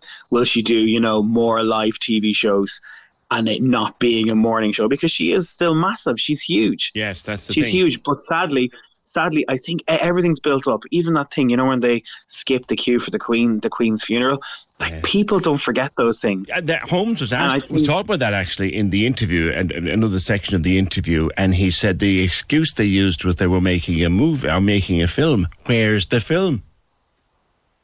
Yeah, there's been nothing of it. My friend was actually there. She queued for 72 hours and she was a couple of meters away from them when, when they skipped. And she said there was no cameras there. Just randomly, randomly, my friend queued there. She she was off work for a week and she says, "Oh, this is a momentous occasion. I'm going to do it as a you know years later." And randomly, she was there on the day. She was like, "Yeah." She was like, "I forgot to tell you," but she was like, "They weren't. There, mm. were- there was no cameras or anything like that there. They just they, they, they skipped the queue." Yeah, the other thing too is, of course, we now don't even know, even though they had that. And look, some of the YouTube clips will last forever, Crossy, of them just collapsing in convulsions on the telly, and this great chemistry they seem to have. You're asking, uh, people are asking the questions now. Did they even like each other? very much. They, look, they, they worked well together. They were a business partner, business couples. They did really well, you know, for 20 odd years. First it was Fern Britton, and I think she's the next one to blow. I I kind of feel like Fern is Fern's been liking a few tweets. She's been replying to Eamon quite a bit. So when she, because like she left fairly quickly when this morning, uh, Fern Britton was Phil's first kind of married couple that Yeah. they were always together. And then there was a bit of controversy around that, and then she had to leave. So I wonder, like, will she have something to say? I'm- sure she would if she was with mm-hmm. them every single day. If she had an argument with him, what's going to happen? But as you said, it's the Sunday papers Yeah. this weekend, probably next weekend, and the weekend after that. I imagine gonna the young man in question, and we have to be cognizant of the fact that there is a, there is a young man here who is at the centre of this story. He has been named. I'm not going to use his name. I wouldn't dream of it. I, I, I would imagine the media are after his story. Will it come out? Do you think? I, I don't know. I don't know. Um, it's been reported this morning that he was paid off by ITV to, you know, to keep quiet. I would presume if he ever wants to work in TV again, he probably will shut his mouth and say nothing. Um, I would, I would say having someone hound you every single day is not good for your mental health, and I'd say that's, the, I'd say that is the next thing. Even for the likes of Philip and Holly, and for anyone who's worked on that show, having it constantly, people asking you questions like uh, Dermot O'Leary was heckled by Sky News the other day, and he was like, "Leave me alone. I don't know what's going on." Yeah. and they were camping out outside his house. Yeah so he'd never be on the same time as Philip as well. So yeah, look, it's strange. I don't think the story is going to end anytime soon. I don't. We're all we're all so interested in it. Everyone is interested in it, even if it's just passing much much as I always say, you know, show business and me just you know give me the give me the bare facts. I am fascinated by this, and every day bring more more revelations. Crossy, thank you. 081896 Cheers. 90, cheers, mate. 081896 96 96. Your thoughts? Everybody knew. I knew someone would say this. Look, GB News is just where Eamon Holmes makes his living these days. But everybody knew says far right TV station employee who said absolutely nothing until now, uh, almost as if the business of news has taken over from what was tabloid nonsense. Well, this has gone far beyond tabloid nonsense. This is a massive scandal in one of the biggest television companies in Europe. Who knew what and when did they know and what was covered up and by whom and how far up the chain did the cover up go? That is a news story. It's not tabloid nonsense. Um, and yes, um, GB News is a strange television station, to say the very, very least. Um, I follow it because I follow all news outlets on Twitter and things like that. Uh, but Eamon Holmes plies his trade there now. But remember, he has a very good pedigree. Eamon Holmes has Sky News on his CV, and Eamon Holmes has ITV on his CV, and Eamon Holmes has many other fine media outlets on his CV. So, uh, you know, to dismiss him as a right, far right TV station employee is a bit rich. Weekdays, 6 to 9 a.m. On Cork's 96 FM. Went paddleboarding yesterday. Oh, did you? Yeah, first time out. Went to Ardmore. Ardmore's in Waterford. Yeah, over the bridge and everything. Did that bridge into Waterford, and then it's The like bridge over troubled water. Yes, it's nice. Hey, is Cork water not good enough for you? Uh, I didn't realise Ardmore was in Waterford when I typed it into to Google Maps. What brought you down there? I just typed in beaches and it said Ardmore. Are you serious? We have 700 of them in Cork. The Yeah. Rocky Bay. I the thought most beautiful Ardmore was one of the ones we had. You're some donkey. Casey and Ross in the morning. Test drive the award-winning Skoda Enyaq electric SUV at Knoll DC Cars. Skoda Sales Dealer of the Year. Cork's 96 FM. They're only TV presenters, says John. Uh, I can't understand the cult of celebrity. They're about as interesting as watching paint dry. What he did to his wife and kids was horrible. He's an obnoxious little shite, says John. I was never a fan. Now, to be very straight with you, I was never a fan of uh, Philip Schofield. I had far more time, actually, as it turns out, for, for Eamon Holmes. There's far more meat to Holmes in terms of, of, of what he's done over the years. But they're they're only TV presenters, but they become household names. It's it's kind of the nature of the beast, you know? I mean, look at Marty Morrissey. Now, apart from being one of the nicest guys in Irish media, without shadow of doubt, he's a household name in places that there's no interest whatsoever in sport. That's that's what happens. 0818 96 96 96. Now, on Tuesday, the Cabinet approved legislation that will ban e cigs, vapes, being sold to anyone aged under 18. It also banned them from being sold from vending machines, from certain premises, and at events where children might be going. Disposable ones uh, will be very hard to, to, to come by for under 18s after the summer. In fact, it'll be illegal to sell any kind of a vape to an under 18 year old from the summertime. That's gone through cabinet and legislation. They're telling us will be in place before the summer recess. But there's a group called the Voice of Irish Concern for the Environment who want to go one step further and ban disposable vapes entirely for environmental reasons. Lindsay O'Connell is their Director of Communications. Morning, Lindsay. Good morning. How are you? This legislation will be strong. It'll take it out of the hands of uh, the under 18s, but why do you want it to go further? That's right. So uh, this legislation is good, and we do welcome it. Um, and it is great to see that it's going to restrict advertising as well. Um, but disposable vapes are a different kind of animal completely. Um, so there's loads of different problems with it. There's environmental, obviously. This is a huge one. If you go into a shop and you buy a disposable vape, they're considered to be a WEEE product because they contain, you know, lithium and copper and all these valuable materials. And they're supposed to be returned back to that shop so they can be broken down and we could take out those materials and reuse them. But what's happening is that shops aren't giving customers that information. It's not on the packaging. There's no signage in the shops, which they're supposed to do by law. And so people are buying these. And now I've gone into a number of shops myself and bought them just to see what the people in the shop would say. And they always say the same thing they're disposable, throw them in the bin. And what we're seeing, um, we've got, you know, campaigners and litter pickers all around the country, is we're finding them on the beaches, we're finding them in our fields and our roadsides. And I'm sure your listeners have come across them really brightly coloured, small plastic mm. um, kind of devices, you know. Yeah, and myself. so yeah, um, you know, worryingly, we have um, a litter picking uh, program that is with primary schools, and we're hearing about seven-year-olds who have a favorite flavor because they're seeing them out in the environment. They're saying triple mango, that's my favorite. They're picking it up and they're smoking it. And little do they know that these kids know that these vapes are actually full of nicotine, uh, very high levels of nicotine. So for the first time, actually in a very very long time, we're seeing addiction to nicotine amongst young people on the rise. And the study came out recently to say that one in five school children are now vaping. Um, and we feel that it's these disposable vapes that are the problem. Now, the new laws that are coming in with this legislation the cabinet ministers have signed, although great, we don't think go far enough. It's the disposable vapes. They're a scourge on the environment, they're a scourge on health, and they're a scourge because of the precious resources and materials in them. And they're not needed. We have a refillable and a reusable vape. Mm. Why do we need a disposable vape? Yeah, yeah. You know? So you want them gone off the Irish market entirely? We would be the first country in the world to do that, wouldn't we, Lindsay? Not the world. So, um, part of the Australian ban recently, um, they've bought, banned disposable vapes. Other countries have brought in different measures, like banning all the exotic flavors.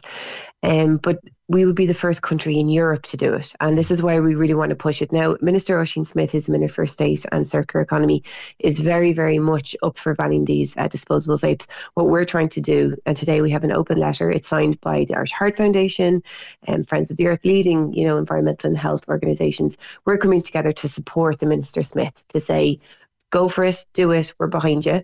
And then we also have a public petition out for people to, sh- to put up a show of hands to say, we want them gone as well, because there is a reusable version there. We don't need the disposable. They're quite um, uh, targeted the ads that they're doing on TikTok to young people. Mm. I mean, I was a smoker myself, I can say it personally, and I smoked vapes and it helped me stop smoking. But those triple mango, triple melon, they're not aimed at me, they're aimed at young people. There, there- there's a know. point that's made, Lindsay, and made frequently that when the vape came out, it was to get people who were diff- had difficulty giving up smoking to help them give up smoking, and and it was successful for many people. But I remember seeing these things, strawberry flavor. Why would you want strawberry flavor only to get someone into nicotine addiction? So it, it's like as if the vape industry saw people quitting, or the cigarette industry saw people quitting cigarettes through vapes, so they better find another way to get them back into smoking. A hundred percent, that's what it is. And all of the tobacco companies are now pivoting into vaping. So they're labeled as a safe alternative to smoking, but there's no long term studies to prove that yet.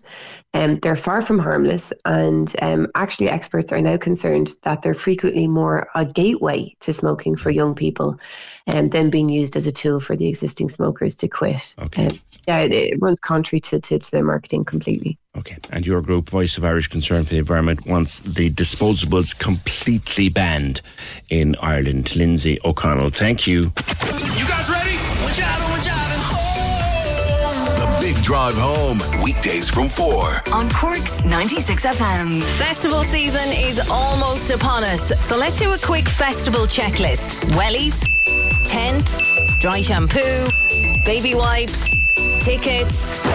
Tickets! Just as well, all this week I'm giving away passes for Independence in Mitchelstown. Your chance to see Anne Marie, Jax Jones, Inhaler, Belters Only, and more this August. Tune in to win every weekday from 4. The Big Drive Home. With Independence Music and Arts Festival. Magic and memories at Indy 23. Tickets at independencefestival.com. Cork's 96 FM. The lines are live. Hello. Join the conversation. Call 0818 96 96 96. Text or WhatsApp 083 396 96 96. Email opinion at 96fm.ie. This is the Opinion Line with PJ Coogan. Cork's 96 FM. Let me come back to some of the correspondence we've had from our first topic of conversation on the opinion line today. If you missed it, you can go back on the podcast uh, later. I chatted with Mary Crilly about the case against Derek Nagel, a 56 year old naval instructor who got the Probation Act at Cork Circuit Criminal Court. Uh, he admitted slapping a new naval recruit on the buttocks and saying you're lucky it wasn't 14 or 15 years ago. It was part of uh, an assault against Shauna O'Connor, who uh, waived her right to anonymity, reported the incident that happened on the 1st of March 2022. Nagel uh, pleaded guilty to sexually assaulting uh, Shauna O'Connor at the naval base in Haulbowline back in March 2022. I was talking to Mary Crilly about it, and I certainly would love to shake Shauna O'Connor by the hand and say, Well done, you. So would Mary Crilly, and it was such an important case. She spoke in court about how her life is still not right. Uh, it's, it's, she said you try to you move on and you remain strong, but there's only so much that one person can take. She gave quite a lengthy victim impact statement to the court. She wasn't in court, but her statement was read out. PJ, the content of the naval man was reprehensible. Any sailor, marine, soldier, or airman should be expelled if that happened. A person with those traits will not put their country or fellow soldiers first. They will not give themselves for the betterment of their country. There is no honour there. Defence forces should hire me, and I will teach them acceptable behaviour based on American military values and rules. We volunteer not for power, but to empower those without power. That's not signed, but thank you. Very strong comment.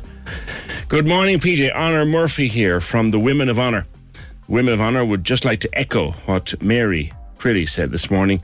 We commend Shauna and her bravery, and we hope she gets the support that she needs, and she has our full support if she ever should need it. And indeed, Mary said her door is open if Shauna feels the need to talk to one of Mary's team. Yeah, there's a few more comments uh, like that, and, and thank you for them. 0818 96 96 96. Now, I have a book in front of me here. It's called How Did I Get Here? Traveling the Road to Resilience. It's an interesting read, written by a Blackrock man, Andrew Fitzgerald, who has made his life's work in the drinks industry as a marketing expert and brand management expert in the drinks in- industry. Um, from Blackrock, based in, in the States now for many, many years. But the book is about other things too. It's about a health crisis that he's had. He had it fixed, um, but it damn nearly killed him twice. Um, it's about also how he finds himself, where he finds himself in the corporate world, and how he often pinches himself and wonders, how the hell did I get here? But also detailed within the book are the tragedies of four miscarriages.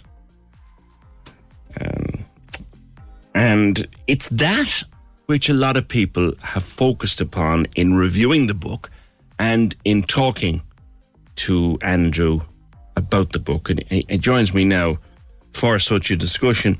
Andrew, when you sat down to write this memoir, which is an interesting read, by the way, and, and, and well done on it, I don't think you had any idea that the message about the miscarriage or the section about the miscarriages would take off in the way that it has.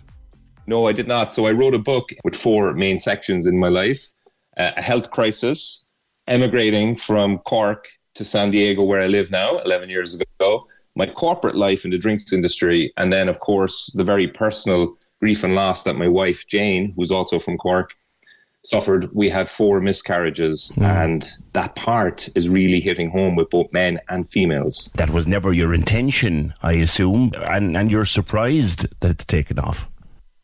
Yeah, absolutely. I wrote the book really with three motivations in mind. One, was to have no regrets. It's something I wanted to do. Mm. I loved English in Douglas Community School and I was great at writing. And my wife pushed me to do it because she would listen to me and she would say, Will you go and write that book and just start it? And I did two and a half years ago. Mm. Um, and the second one was to hand a copy to Alfie. So he's our fifth pregnancy, but uh, our first successful pregnancy, and he's our hero. And I want to give him a copy of my book, leave a legacy for him. I'm 45, he's four years of age. You know, what's, mm. you know, I, I want him to know about our lives and where we grew up. I did want the reader to get something out of it, but I never thought it would be the miscarriage piece that people would really resonate with. And I think the book is all about resilience in life, and that's the core theme. And I guess going through miscarriage or people trying for kids, you do need to be resilient. You need to be hopeful. And I hope that Jane uh, and my story can can inspire people to have hope and keep going because it does work out for people. You went through it four times. That that's that's hard. Four times in four years in America with no family support, which of course is their choice to live here, and we didn't tell anyone, which was the right thing and the wrong thing. The right thing because it gave us a bit of privacy the right thing because what can mum and dad in Blackrock and, and Jane's parents in Carrigaline do uh, other than worrying them?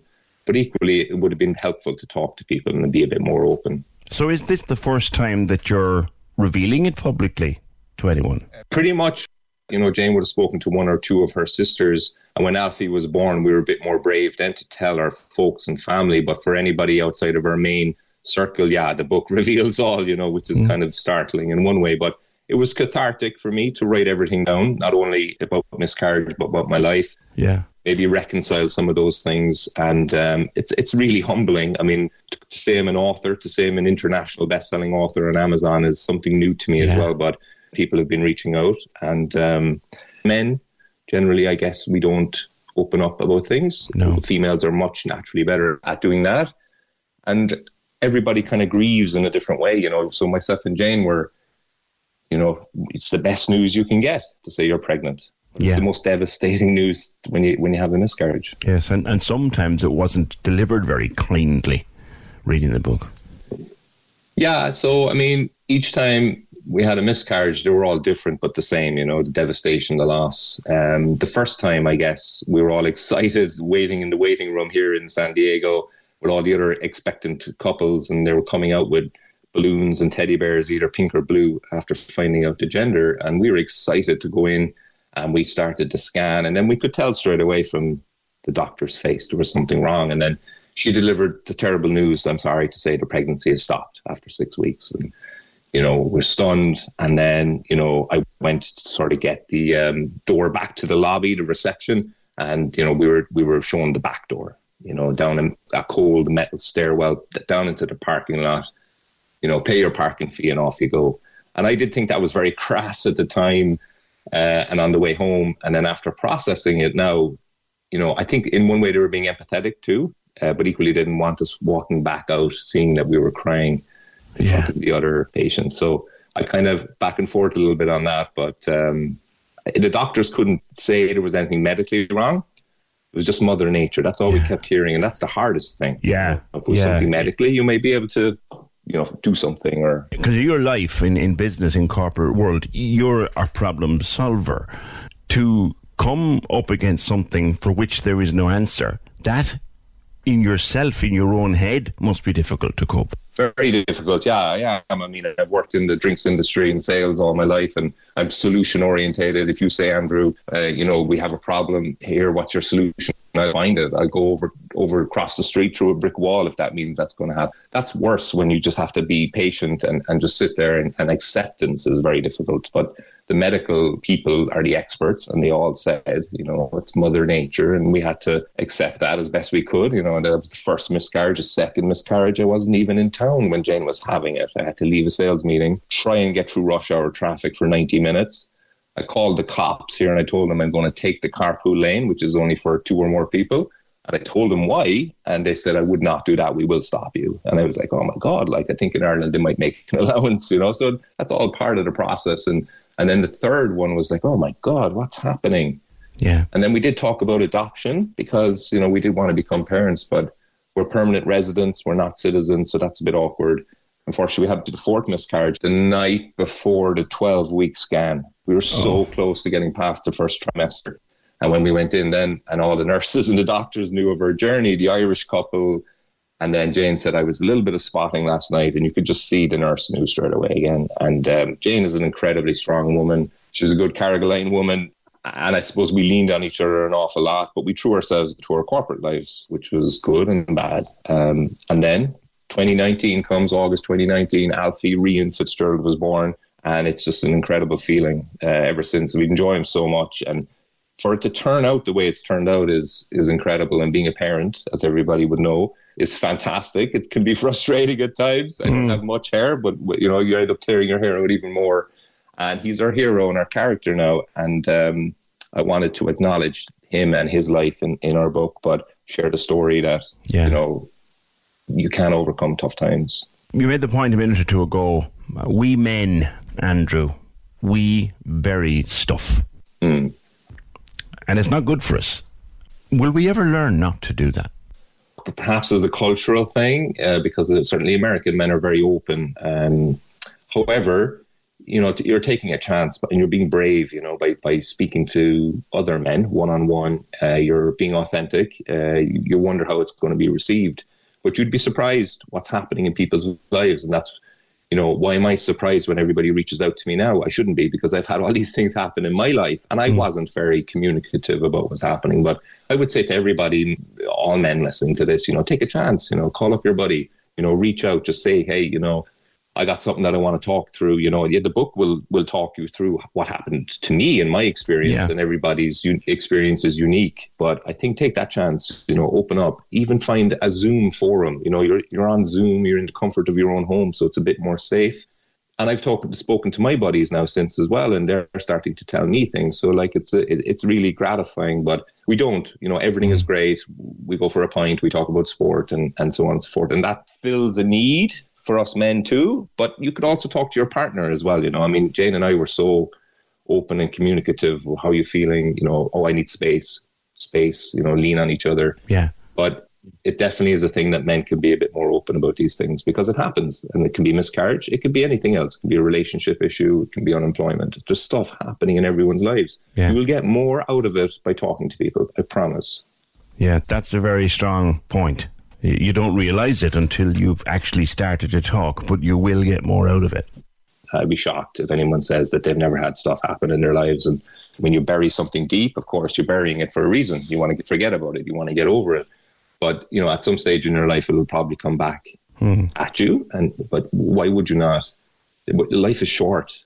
You know, I mean, I had a very tough health scare at 18, 19 in Cork. Yeah. I flatlined twice, you know, and I was successfully resuscitated. I'm going to come to that actually because you have a condition called Wolff Parkinson's White. Now, I know what it is because I'm a bit of a medical geek.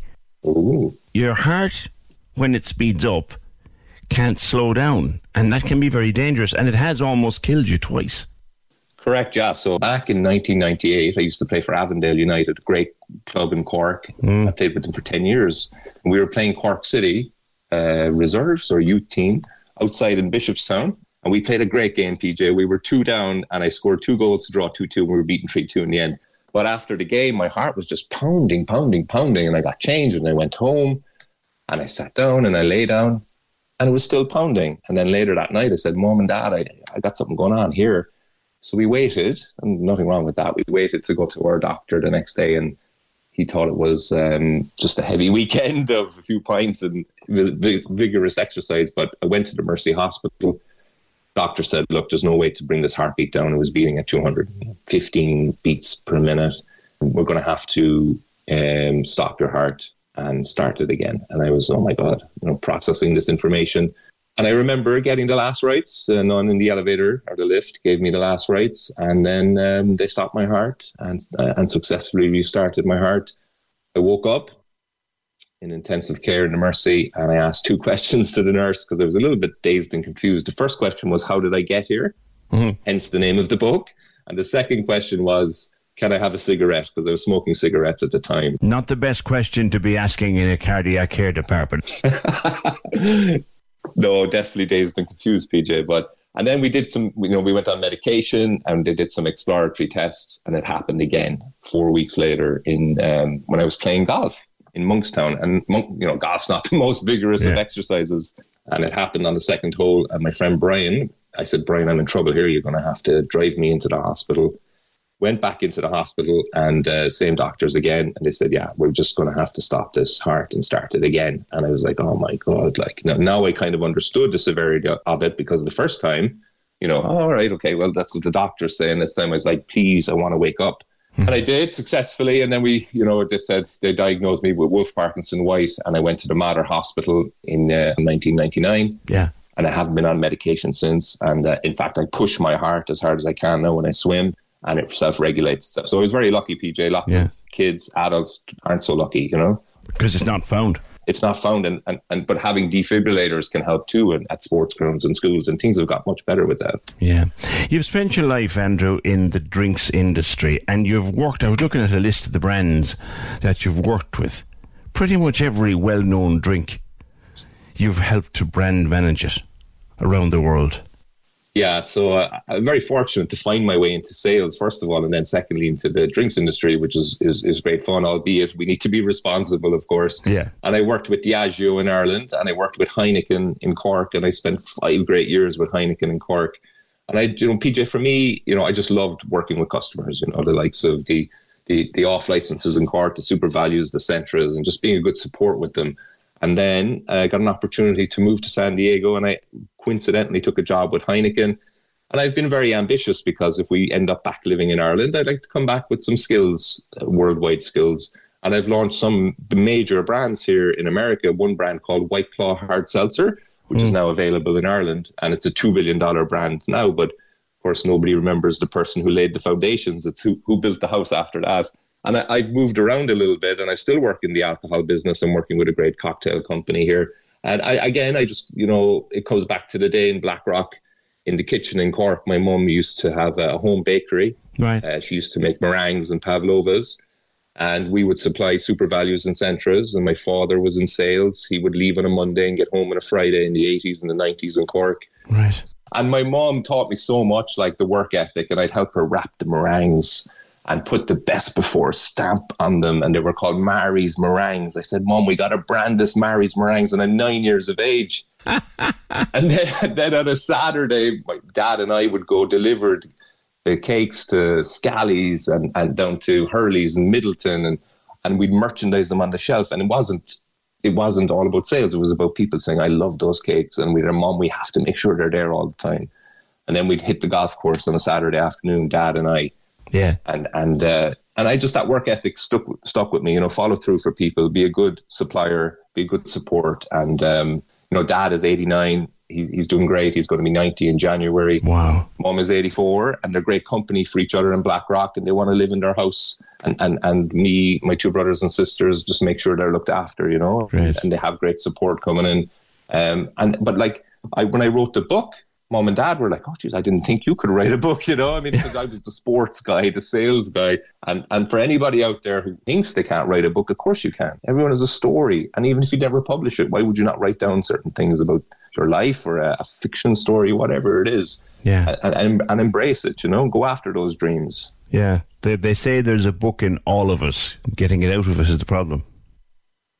Yeah, well, here's a, here's a trick. I started to write two and a half years ago, and I'd get stuck. You know, when you're typing, and I'd say, "Wow, is anyone actually interested in this?" Yeah. But then I, I turned on the microphone on the Microsoft Word documents, and I started talking, and that was very cathartic. And then I had an editor clean it up, punctuation, ask me different questions about it, and then we published the book, and I'm really proud of it. You know, I mean, we have the Irish flag and the American flag on the front. I see that. It's, it's a fabulous cover, actually. It's really good.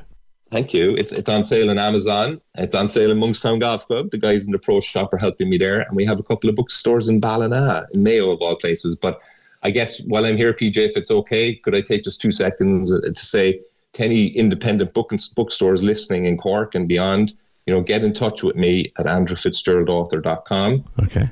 And I'll send you six books and we can sort it out afterwards. I just want to get the book out there into people's hands. And if they sell, we can talk about an order then and figuring out all that stuff. Your marketing, your marketing, you can't get it. It's it's bred into. Your marketing. I never miss a chance, I guess. Andrew, it has been an immense pleasure to chat with you today. Thank you very much. You're very kind, PJ, and thank you to everybody in Cork for listening. And, and I hope everybody has a great week ahead. And same to you in in in California. Great talking to you. Thank you, Andrew. The book is called "How Did I Get Here." Uh, Traveling the Road to Resilience. It's in. Um, you'll get it on a, on a Kindle, electronic device, um, or any stores that he mentioned there. See if we can't get it into Waterstones for him. I mentioned too a few weeks ago that with holidays starting, I would give you things like suggestions on a book for the beach. Um, and I haven't given you one in a little while now. Can I recommend two for you again today? Uh, the first one is Liz, Liz Nugent, who has another stormer in a book called Strange Sally Diamond. Marvelous book. It's her latest book. It's been on top of the uh, fiction charts in Ireland for a, a few weeks. Fabulous book. Now, Liz is one of my favourite authors, and I met her at the Spike Island Festival uh, last September, and she told us about Strange Sally Diamond and the whole story that was coming out behind. It's brilliant. It really is fantastic. And another one I must recommend to you is an author more than one book. It's Daniel Hurst. I'd never heard of the guy before. Discovered him on my Amazon Kindle, uh, Kindle Unlimited. I have this Kindle Unlimited thing. It's like a library. You just pay them a subscription every month and you can read as many books as you want. Um, I discovered a guy called Daniel Hurst, and I recommend a book called The Doctor's Wife. It's just one of these. You, you won't be able to put it down. It's a psychological thriller and there's a twist in it. It's daft and mad and crazy, but it's well written and well told. So there's two books for the beach, and I'll, I'll give you more as we head closer to the holidays. 0818 96 96 96. Back to Fabiano, who can't give blood in Ireland because he's Brazilian. And there is this risk of this disease that can be carried by Brazilian people. He's never had it. His mother has never had it. He believes they should just test him for it. He wants to donate blood, and he heard during the week that there's a shortage of blood. I'm Irish. I lived in UK for two years, from 1988 to 1990. I'm not allowed to donate now due to mad cow disease, and a risk I could still be carrying it. I'm 52.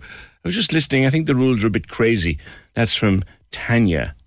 Yeah, that's 30 something years ago, Tanya. You were living in the UK. Sorry, PJ, I wouldn't take the risk. Rules are there for a reason. I think it's right he can't donate. My son, as a baby, got a blood transfusion. He's now 34 and he can't donate. It is what it is, says Helen. And Liz said, Good morning, Fabiano, or good morning, PJ, rather. It's very good of Fabiano to want to donate blood here in Ireland. 97% of our population who are eligible don't seem to bother.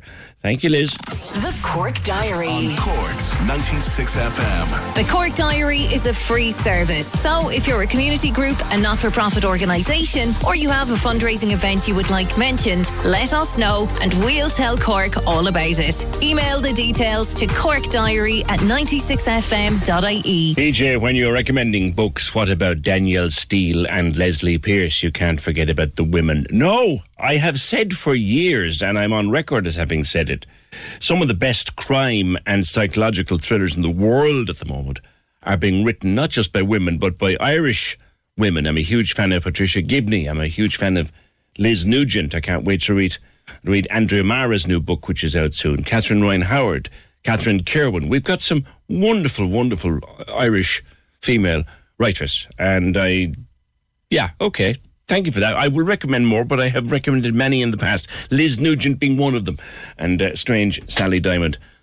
A wonderful book. 0818 96 96 96. Are you getting married this summer, or are you planning to get married maybe next summer or sometime in the next year? Are you looking at the plan for your wedding? Is your wedding different to what, say, your parents' wedding was, or your brother's wedding was, or your sister's wedding was? I'll be 30 years. I'll be 30 years married next year. Ours was a traditional, good old fashioned Irish wedding. We had a fantastic bash uh, 30 years ago uh, next year. Um, but the way we had our wedding then was the way everybody else had their wedding then. Many people don't do it that way now. Um, SaveMyDay.ie and Direct and Best Infest, two companies uh, operated by Shell Holden. And uh, Shell, you, you've been looking at the changes in weddings and how people get married and how they spend their day and the kind of things that they do and the kind of ways that they plan. And in the time I got married, and many more like me, there was kind of a set of rules. There was a kind of way that you did things, and you could vary it within that, but everyone did it according to a particular set of rules. Nowadays, though, I think, Shell, the big thing is, um, well, the only rule is that there are no rules. Morning. Exactly, that is it. And thank you so much for having me on. So, what we are finding at Save My Day is that couples are zeroing in on how they can customize their own wedding to make it unique to themselves. So, mm. they want to create a personalized wedding experience to put their own stamp on it and to really make it their own wedding day. Like when I got married, it was church, hotel, residence bar afterwards, then honeymoon. And everyone dressed a particular way. You went to one side of the church if you were on the groom's side, another side of the church if you're on the bride's side. Those traditions, are they gone or are they on the wane? there are still some traditions that ring true, but what we're finding is that people are gradually, you know, choosing more alternative options, or they might have um, alternative offerings as part of the bigger day. So, for example, in a recent survey that we did, 21% of brides said they'll choose not to wear white. Hmm. 20% said that they're going to choose mismatched outfits for their bride or groom parties if they have them. 43% opt to have um, not to have a top table. Um, and the likes of, uh, say, 63% chose that they want an adult focused wedding only. They wouldn't have kids at the wedding, uh, on the wedding day itself. So they want to create this party that's only adult focused. Go through some of those. Have you looked into why things have changed? No top table. That was always a tradition. Yeah, and I, I, I think this is one that actually we, you know, this is one that kind of first went out or is gradually to go, to go out. So what we're finding is there is more of the long banquet style tables um, that where kind of you you might have you know 20 to 30 to 40 guests along one long table. And then as the weddings get bigger you'll have more multiple long tables. Or again they might choose to have kind of a circular table with your brides and grooms with your parents etc on it. But it's not necessarily at the top of the room where everyone is looking at you. You know you don't have to be on show it used to be that the couple, or the bride, really, let's be straight here, was on show for the whole day. He just happened to be the poor devil she got married to. It, it was all about her, do you know? But since venues are able to do ceremonies now, the church mm-hmm. is certainly something. It, it, how many people are just not doing church now? So again, when we surveyed over 600 couples, which is a substantial amount, yeah. we found that 80% of couples want to have their ceremony in the same venue as their reception. So multiple reasons. So that could also be because of logistics. It's easy. So it's like, let's invite all our guests. They don't have to worry about, um, you know, oh, g- parking the car here, you know, dropping the bags in somewhere. They can get set up. They can have a drink in their hand if they want, and they can enjoy the day. And they don't have to worry from going from pillar to post. Um, but also, probably a, a, societal thing. Maybe people are not as religious or moving away from it, or maybe they don't want to necessarily have that as part of their wedding day itself. Mm. So it is open to all all their guests. So what we um, found in our survey is that 67% said they will tie the knot in a civil or secular ceremony, and it was 20% would choose a religious ceremony. Mm. Smaller weddings were forced upon people because of COVID, but, but I think you've found now that the small wedding is becoming very popular, even with COVID in the rearview mirror.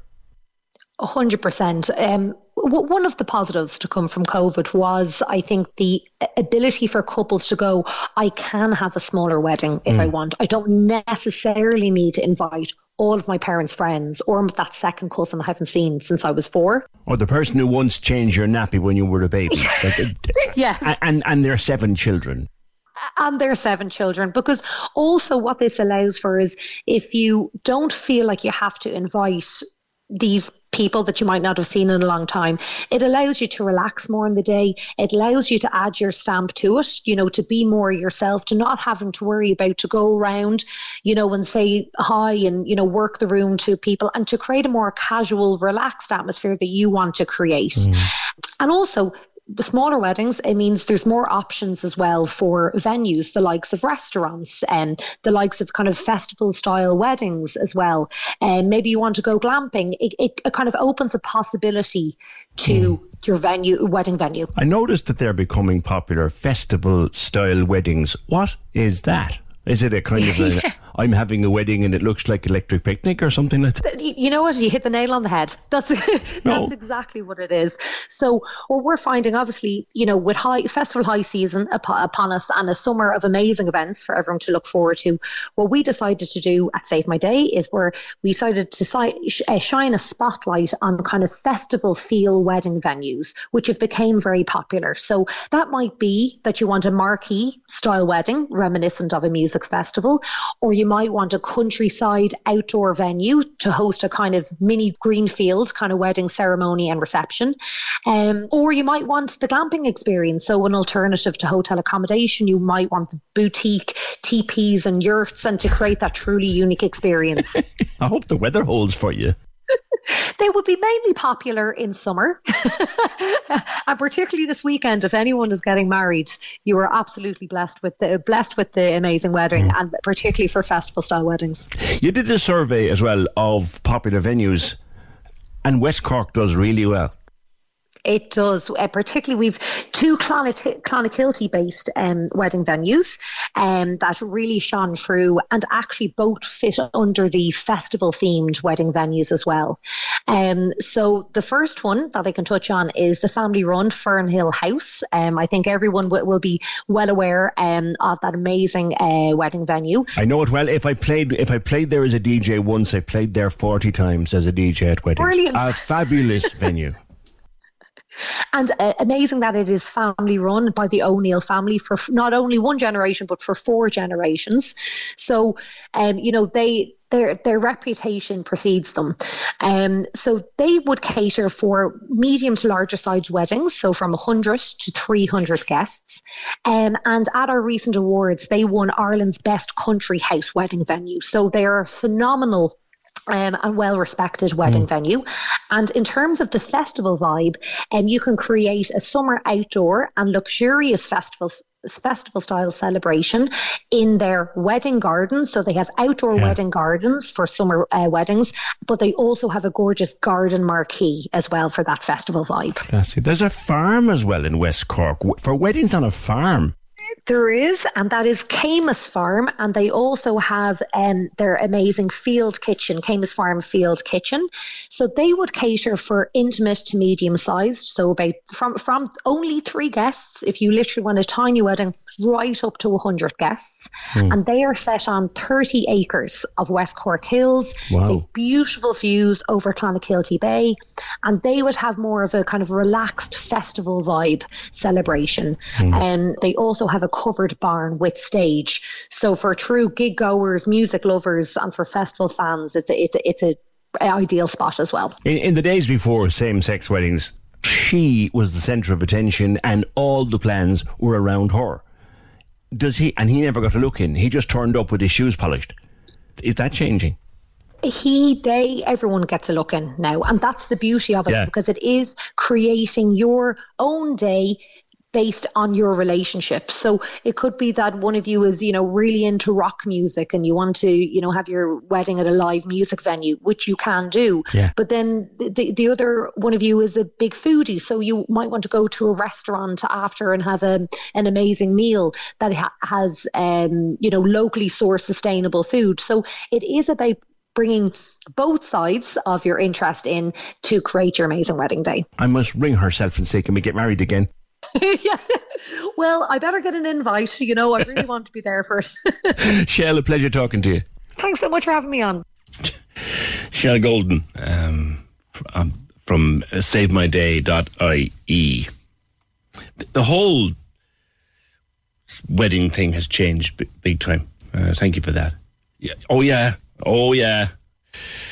Something happening. To, if you have a need of petrol or diesel in the car, uh, go out and get some today. Now, I mean, before it goes up at midnight. It'll go up at six six cents a litre. The petrol goes up and the diesel by five cents. This is the government bringing back the excise duty that they took away. Do you remember when the petrol went to ridiculous levels when the war broke out in Ukraine? And at one stage we were here looking at two seven and two eight and two ten on the pumps, and then the government announced they were going to take twenty cents off the excise duty. And we all said, "Well, that's grand." Now we're getting the benefit of it because it's well, petrol's grand and handy again price wise. Now they have to get it back. They have to get it back. They have to get it back. So from midnight tonight, your petrol goes up five cents. Uh, petrol goes up six cents and diesel by five cents from midnight. So get it into the car today before midnight tonight. And there's more in October, I think. It's all the whole twenty cents will be back anyway before the end of the year. Thanks, Eamon. Hmm? For nothing. On Philip Schofield, PJ, Philip Schofield was employed by a media organisation to do a job. Let him get on with what he was employed to do. May I say he can turn his hand to anything and turn it into a big success, says John. And he did that, John, for many years, but it would appear at least there were some rather murky carryings on behind the scenes. That's what we're looking into. Join the conversation. Email opinion at 96fm.ie. This is the Opinion Line with PJ Coogan. Corks 96 FM. Seeing as we're recommending things, Philip says, I just want to ask if you could tell the people of Cork about a wonderful piece of theatre that's at the Cat Club at the moment called Oh Brother. And I enjoyed every second of it. Thanks, thanks, Philip. And on books, and someone saying, recommend more women, please. I mean, you clearly don't listen to me much about books because I'm always recommending women. But uh, another female writer uh, whose two books you should have in your suitcase going on holidays. The books are called The Invisible and When Nobody Was Watching. I speak of Cobh writer Michelle Dunne, two fantastic books about uh, ex army, ex soldier Lindsay Ryan. Two fine, fine books, again written uh, by a Cork woman. And then you get an opportunity to review read or pre read draft read. It comes out in September. A book with a very intriguing title. You ready? It's called A Portrait of the Piss Artist as a Young Man. It's not, not very often you get to use words like that on air without getting sanctioned uh, by the office downstairs, but uh, A Portrait of the Piss Artist as a Young Man is written about and by uh, Tadhg Hickey. Morning, Tadhg. Hi PJ, how's it going? That was Good. cool actually, man. Hearing you say that. and I've been I've been I've been popping through the draft of it, and I know it's not out till September, but it's it, it it's a it's a fine read, and I, I look forward to it coming out in in actual finished product. But you thank you. You mentioned years ago, and indeed you had a show about it, Tadhg, your battle your battle with the with the demon drink. You have now decided to put it down in book form. Why? Yeah. Um, I suppose the first reason was that I was asked to. Like, so somebody somebody approached me and said, like, oh, that might be a good idea. Like, I, I was probably talking to yourself or someone else. And uh, my angle, I suppose, anytime I'm talking about alcoholism is to try and shift the focus from it being just about the substance, you know, that it's kind of like more about usually people having like mental health issues like anxiety or whatnot, and they're finding solace in the substance. You know, it's not so much about just drink itself; it's about all the stuff that happens before, during, and after. Like you know, so it's like thinking of it as a as a mental illness in itself, I suppose. So then the publishers, um, Eriu and Bonnier Books, they they just said, "Oh, look, that's a nice angle. Like it's weird." They agreed that actually Ireland kind of seems to know an awful lot about alcohol, but not that much about alcoholism. You know. Hmm. So um, so then I thought like I hadn't actually I, I don't think I'd ever planned to write a book to be honest, but um, just when they put it that way, it seemed like it was obvious to me and I suppose other people in recovery, but it's actually not that obvious to to people in Ireland generally. So I thought, look, if I can write this, hopefully write a few funny stories, but have some sort of serious message in there, which is like. First of all, it's an, it's a mental illness, like, and you're not just a bad or evil person because you're caught up in addiction. And I suppose more importantly, there's a route, there's a route out of it. Like, you know, it's not a death sentence. It is very funny, Tadhg, and but you you you almost feel you shouldn't be laughing at this because at the time you were doing the funniest things, you were a very sick man. yeah, but I suppose that's um, like I'm laughing now at you even saying that, you know, because that's just all part of the kind of tapestry of, of addiction. Like it's even at your most the darkest moments can be can can be very funny, and hopefully that comes across in the book. Because I suppose one of the reasons I did the play years ago as well is that like every time you see an alcoholic on TV or in film, they're usually just like throwing a bottle of whiskey like at their wife, and it's all very grim. And of course, that's part of it. The grim, dark stuff is part of it. But most people in recovery will tell you like just the most epically ridiculous stories and stuff, and that's all part of it as well, you know. And I think my personal view is like when you're talking to young people who are caught up in it, and like Ireland is. Ireland's addiction issues are just getting bigger and bigger. Like it's not like we've in any way kind of addressed them at all. But it, you're you're better off talking to young people and being honest that like crazy things happen and great things happen. You've great times in drinking as well. It's just that if you've got a tendency towards addiction, it can get out of control. And mm. you know that again, that's not a death sentence though. That like I'd love kids to, you know, young people to read it and kind of go, you know, when I stop drinking or, or taking drugs, actually my life probably will just start. It won't. It won't be over. When, when you look back at your at your life and you look back at, at when you began to drink, which you were you were what fifteen or something, exams night. Yeah. Were you, as you look back now, Tadhg, you were you were self medicating for something that was up that you didn't quite know what was up. That's exactly right. That's exactly that's a great way of putting it. Yeah, and the big thing is not knowing. Like if I had some sense of what was up with me, I probably would have been able to address it or to gone, gone to someone in the family and go, "Look, here's what I'm feeling here." But maybe it was just like it was kind of late, like eight, late eighties, early nineties Ireland as well, like and just like Cork and stuff. So like I don't know, there wasn't that much talk about kind of mental health stuff, and I just felt like my head was was kind of wrong or something, you know, like it was a bit deranged. Like it was very hard to put that into words when you're like six or seven playing soccer in the garden, you know. So like I just kept stuff to myself, or whatever. And then, but later on, when I suppose when I when I started to recover from addiction, I realised that I thought I had this completely uniquely weird head that needed to be medicated with substances, and I was the only person like that. And it was a great blow to my ego to find hmm. out that actually I was very ordinary. You know that that this is exactly what most people are going through. It's just for people who are prone to addiction, it's just you know you can push it so far that unfortunately you mightn't come back. You know, and that's what's kind of scary about it. Yeah. But um, but yeah, that's a really good way of putting it. That's that, that's exactly it. And I suppose I didn't have knowledge of that at the time, and and I think I I suppose what I think is sad is that I feel I grew up in an age where nobody talked about mental health really, and nobody certainly talked about alcoholism. But now I think we are talking about it, but it's in more kind of a buzzword type of way, like that some of the mental health stuff, particularly around addiction, it's kind of a bit buzzwordy online. But I think really when it comes down to it, we don't care about why people become addicts and how they're going to get out of it enough in this country. And, like, and yet, for personally, that's my everyone that does, sorry to cut across you, and yet for every addict I've ever spoken to, or uh, there there is a Yeah. story.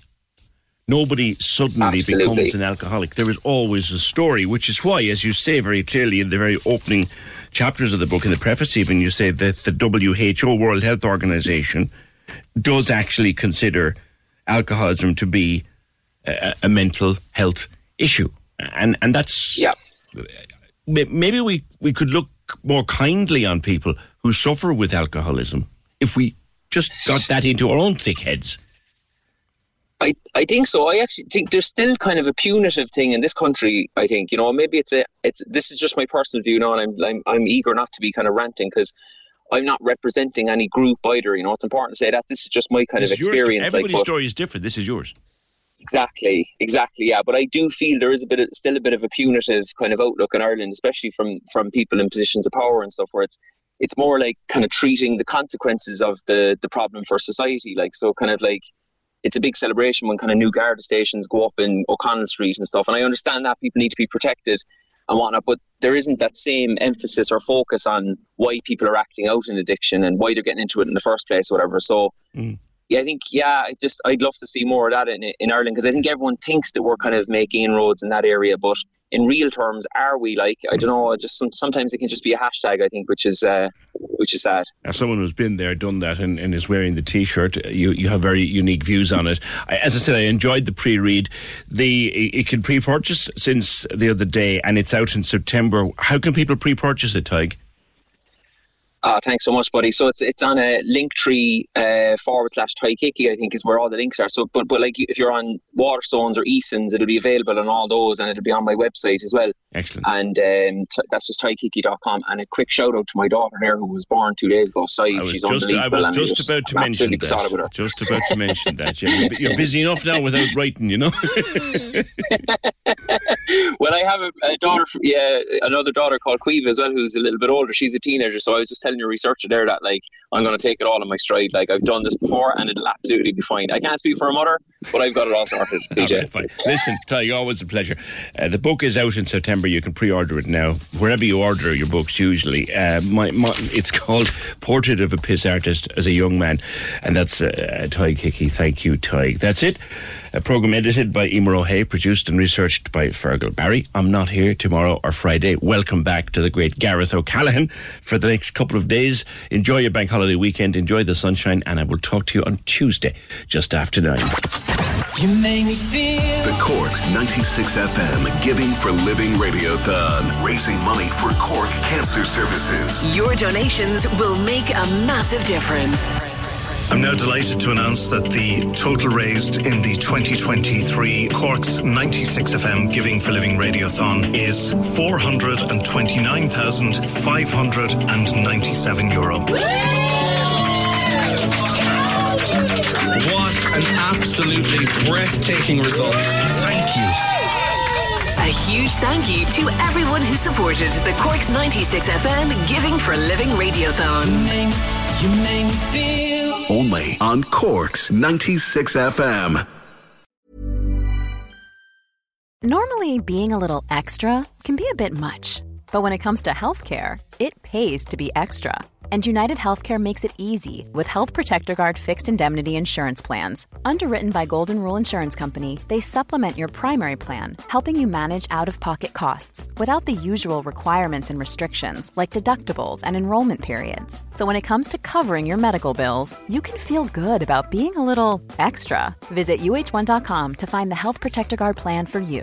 Planning for your next trip? Elevate your travel style with Quince. Quince has all the jet setting essentials you'll want for your next getaway, like European linen, premium luggage options, buttery soft Italian leather bags, and so much more. And it's all priced at 50 to 80% less than similar brands. Plus, Quince only works with factories that use safe and ethical manufacturing practices. Pack your bags with high-quality essentials you'll be wearing for vacations to come with Quince. Go to quince.com slash trip for free shipping and 365-day returns.